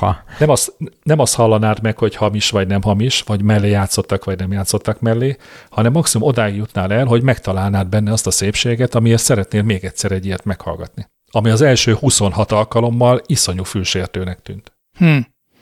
Én érdekes módon amellett tenném le a voksomat, hogyha egy, egy stílus az első 26 alkalommal rendkívül fülsértőnek tűnik, akkor szerintem, ha nem próbálkozom 27. alkalommal, akkor nekem van igazam, és nem a szerzőnek. A szerző nem várja el tőled, hogy szeressed. Tehát nincs ilyen kényszer. Hát olyan értelemben van, hogy a szerző azt szeretné, hogyha a közönsége eh, valamit kapna ettől. És hogyha idegrohamot kap ettől a közönsége, akkor azt a szerzőt szerintem fel kell képelni. Szerintem meg egy, egy őszinte szerzőtől kifejezetten elvárható, hogy ne a közönség fülével és szemével és fejével gondolkodjon, Ha nem, hanem a sajátjával. de hogy, hogy a saját, tehát hogy Azt írja le a kottába, neki tetszen, abszolút az, igen. Ami, amit, amit ő arra azt gondol, hogy ez így tökéletes, ahogy van. valamilyen szempontból. Hát a saját szempontjából. Hát de az lehet az, hogy mit tudom én, kádúrban legyen, Az most mindegy, csak meg lehet az, hogy, ne a közös... valamilyen ő szerinte megalkotott koordinátorrendszerben a tökéletes megfejtés legyen. Vagy egy más koordinátorrendszerben, mindegy, de ne a közönség koordinátorrendszerében. Ez egy régi kérdés egyébként, hogy akarunk-e a, tehát hogy, hogy számít-e a közönség. Hát ha oly, olyat szeretne írni, neki az a szempont, hogy én egy olyan darabot szeretnék írni, ami szere, szeretném, hogy a közönség szeresse, azt szerintem ez egy legális hozzáállás. Abszolút. Én viszont magasabb rendűnek tartom azt, ami, tehát ha művészetről van szó, és nem szórakoztatóiparról, hogy, hogy a művész a saját maga elképzelését vesse a papírra vagy a filmbázorra, és ne a közönség elvárásait. Hát vagy legalábbis, hogy, hogy ne az legyen az elsődleges szempontja, hogy az ismert tetszési görbékre rá, rá illeszkedjen. Ez egyáltalán ne legyen szempontja, se második, se 26. szempontja ne legyen. Én, én pedig szeretem Mozartot, meg az egyéb ilyen zeneszerzőket, akik csak megrendelésre és pénzért komponáltak remek darabokat. Mozart pont rossz példa, mert bár megrendelésre dolgozott, de elég nehéz volt őt korrában tartani, tehát az nem úgy volt, hogy Mozarttól rendeltek egy jó, mindegy, szóval Mozart pont nem az a típusú ember volt, akit baromira érdekelt az, hogy amit ő megírt, az most tetszeni fog a megrendelőnek, vagy nem. Uh-huh. Ettől volt ő egy nagyszerű művész. Elvesztettem a fonalat, hogy kerültünk ide? Úgy kerültünk ide, hogy meg tudjuk állapítani, hogy egy ö, kortárs darab hamis -e, vagy sem. Szerintem kb. arra jutottunk, hogyha értjük, vagy tudjuk, hogy a kortárs darab milyen szabályok mentén született, akkor azt kell megállapítsuk, hogy ezekből a saját maga alkotta szabályokból, vagy az szabályoknak megfelelte, vagy sem. Ha nem, akkor hamis, ha igen, akkor meg nem hamis. Én meg azt mondom, hogy ne foglalkozzon a hallgató azzal, hogy vajon hamisan játszottak, vagy nem. Ha tetszik neki, és örömet okozott neki, akkor teljesen rendben volt úgy, ahogy volt. Ez tök így van. Ez tök így van. Ha nem, akkor már csak 25-ször kell meghallgatni, Így hogy van. hát ha 26-szor bejön. És akkor jön a boldogság. De erre lenne az én külön véleményem és tanácsom, hogyha mondjuk másodszorra se tetszik, akkor bátran gondolja azt, hogy az élet túl rövid ahhoz, hogy ilyen fasságokat hallgasson. És keressen magának valamit, ami, amiben örömét leli. Erős szavak. Én ezt a kettőt fölemelném háromra.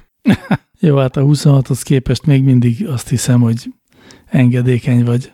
Én meg azt mondom, hogy érdemes kísérletezni. Na, milyen zene lesz Hát ezek az után adásban? Milyen zene volt az adásban? Én nekem tetszett. egy biztos, egy biztos nem én voltam az adásnak a zenei szerkesztője. Ezt szögezzük le. Ezt szögezzük le. Nagyon-nagyon büszkén jelenthetem, hogy nem lett 50 perc ez a szegmens, abban az esetben, hogyha két percen belül el tudunk búcsúzni. Szerintem húzzuk már ki. Erre tegyünk egy kísérletet. De jó, de ez ilyen karanténos hosszú adás, az embernek úgy sincs ideje az otthonoktatás és egyebek miatt, hogy meghallgasson ilyeneket. Úgyis több részletben fogtok minket hallgatni. Kedves hallgatók, jövő héten is jövünk, akkor is várjuk a kérdéseket a csúnyaraszmajon.hu weboldalon, ahol már HTTPS protokoll is védi az érdeklődéseteket. Ott, ott jöhetnek a, a jobbnál jobb, szellemesebbnél szellemesebb kérdések. Én még egyet hagy mondjak. Bár hármunk közül egyedül engem érdekel, hogy az iTunes listában hanyadikak vagyunk, azért szeretném mégiscsak megköszönni azoknak, akik lehetővé tették, hogy húzamosabb ideig az élbajban tartózkodjon a csúnya rossz majom. Csak így tovább. Én meg biztatnám az első kérdezőket, hogy kérdezzenek elsőként, mely kérdéseket nagy figyelemmel fogjuk beszerkeszteni. amennyiben az találkozik sajátos ízlésünkkel, de hát ezt a kaput ezt mindenképpen át kell törni, az az első lépés, és csak ezután jön az, hogy valaki első kérdező. Nagyon jó. Akkor ezt is elmondtuk, hogy nincs más hátra szerintem, mint hogy Isten hozzáadott mondjunk a kedves hallgatóknak. Sziasztok! Jó éjszakát! Szia, puszi mindenkinek! Kiedy cię rano widzę na swej drodze, mam dobry dzień. Nawet już nocą na tę drogę chodzę, bo dobry dzień. Kiedy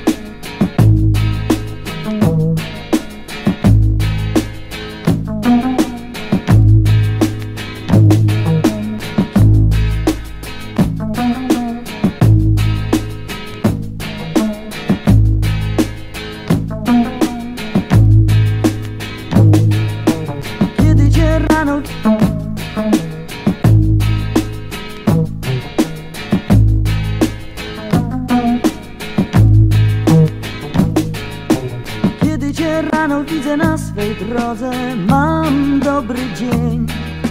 Nawet już nocą na tę drogę chodzę. Bo dobry dzień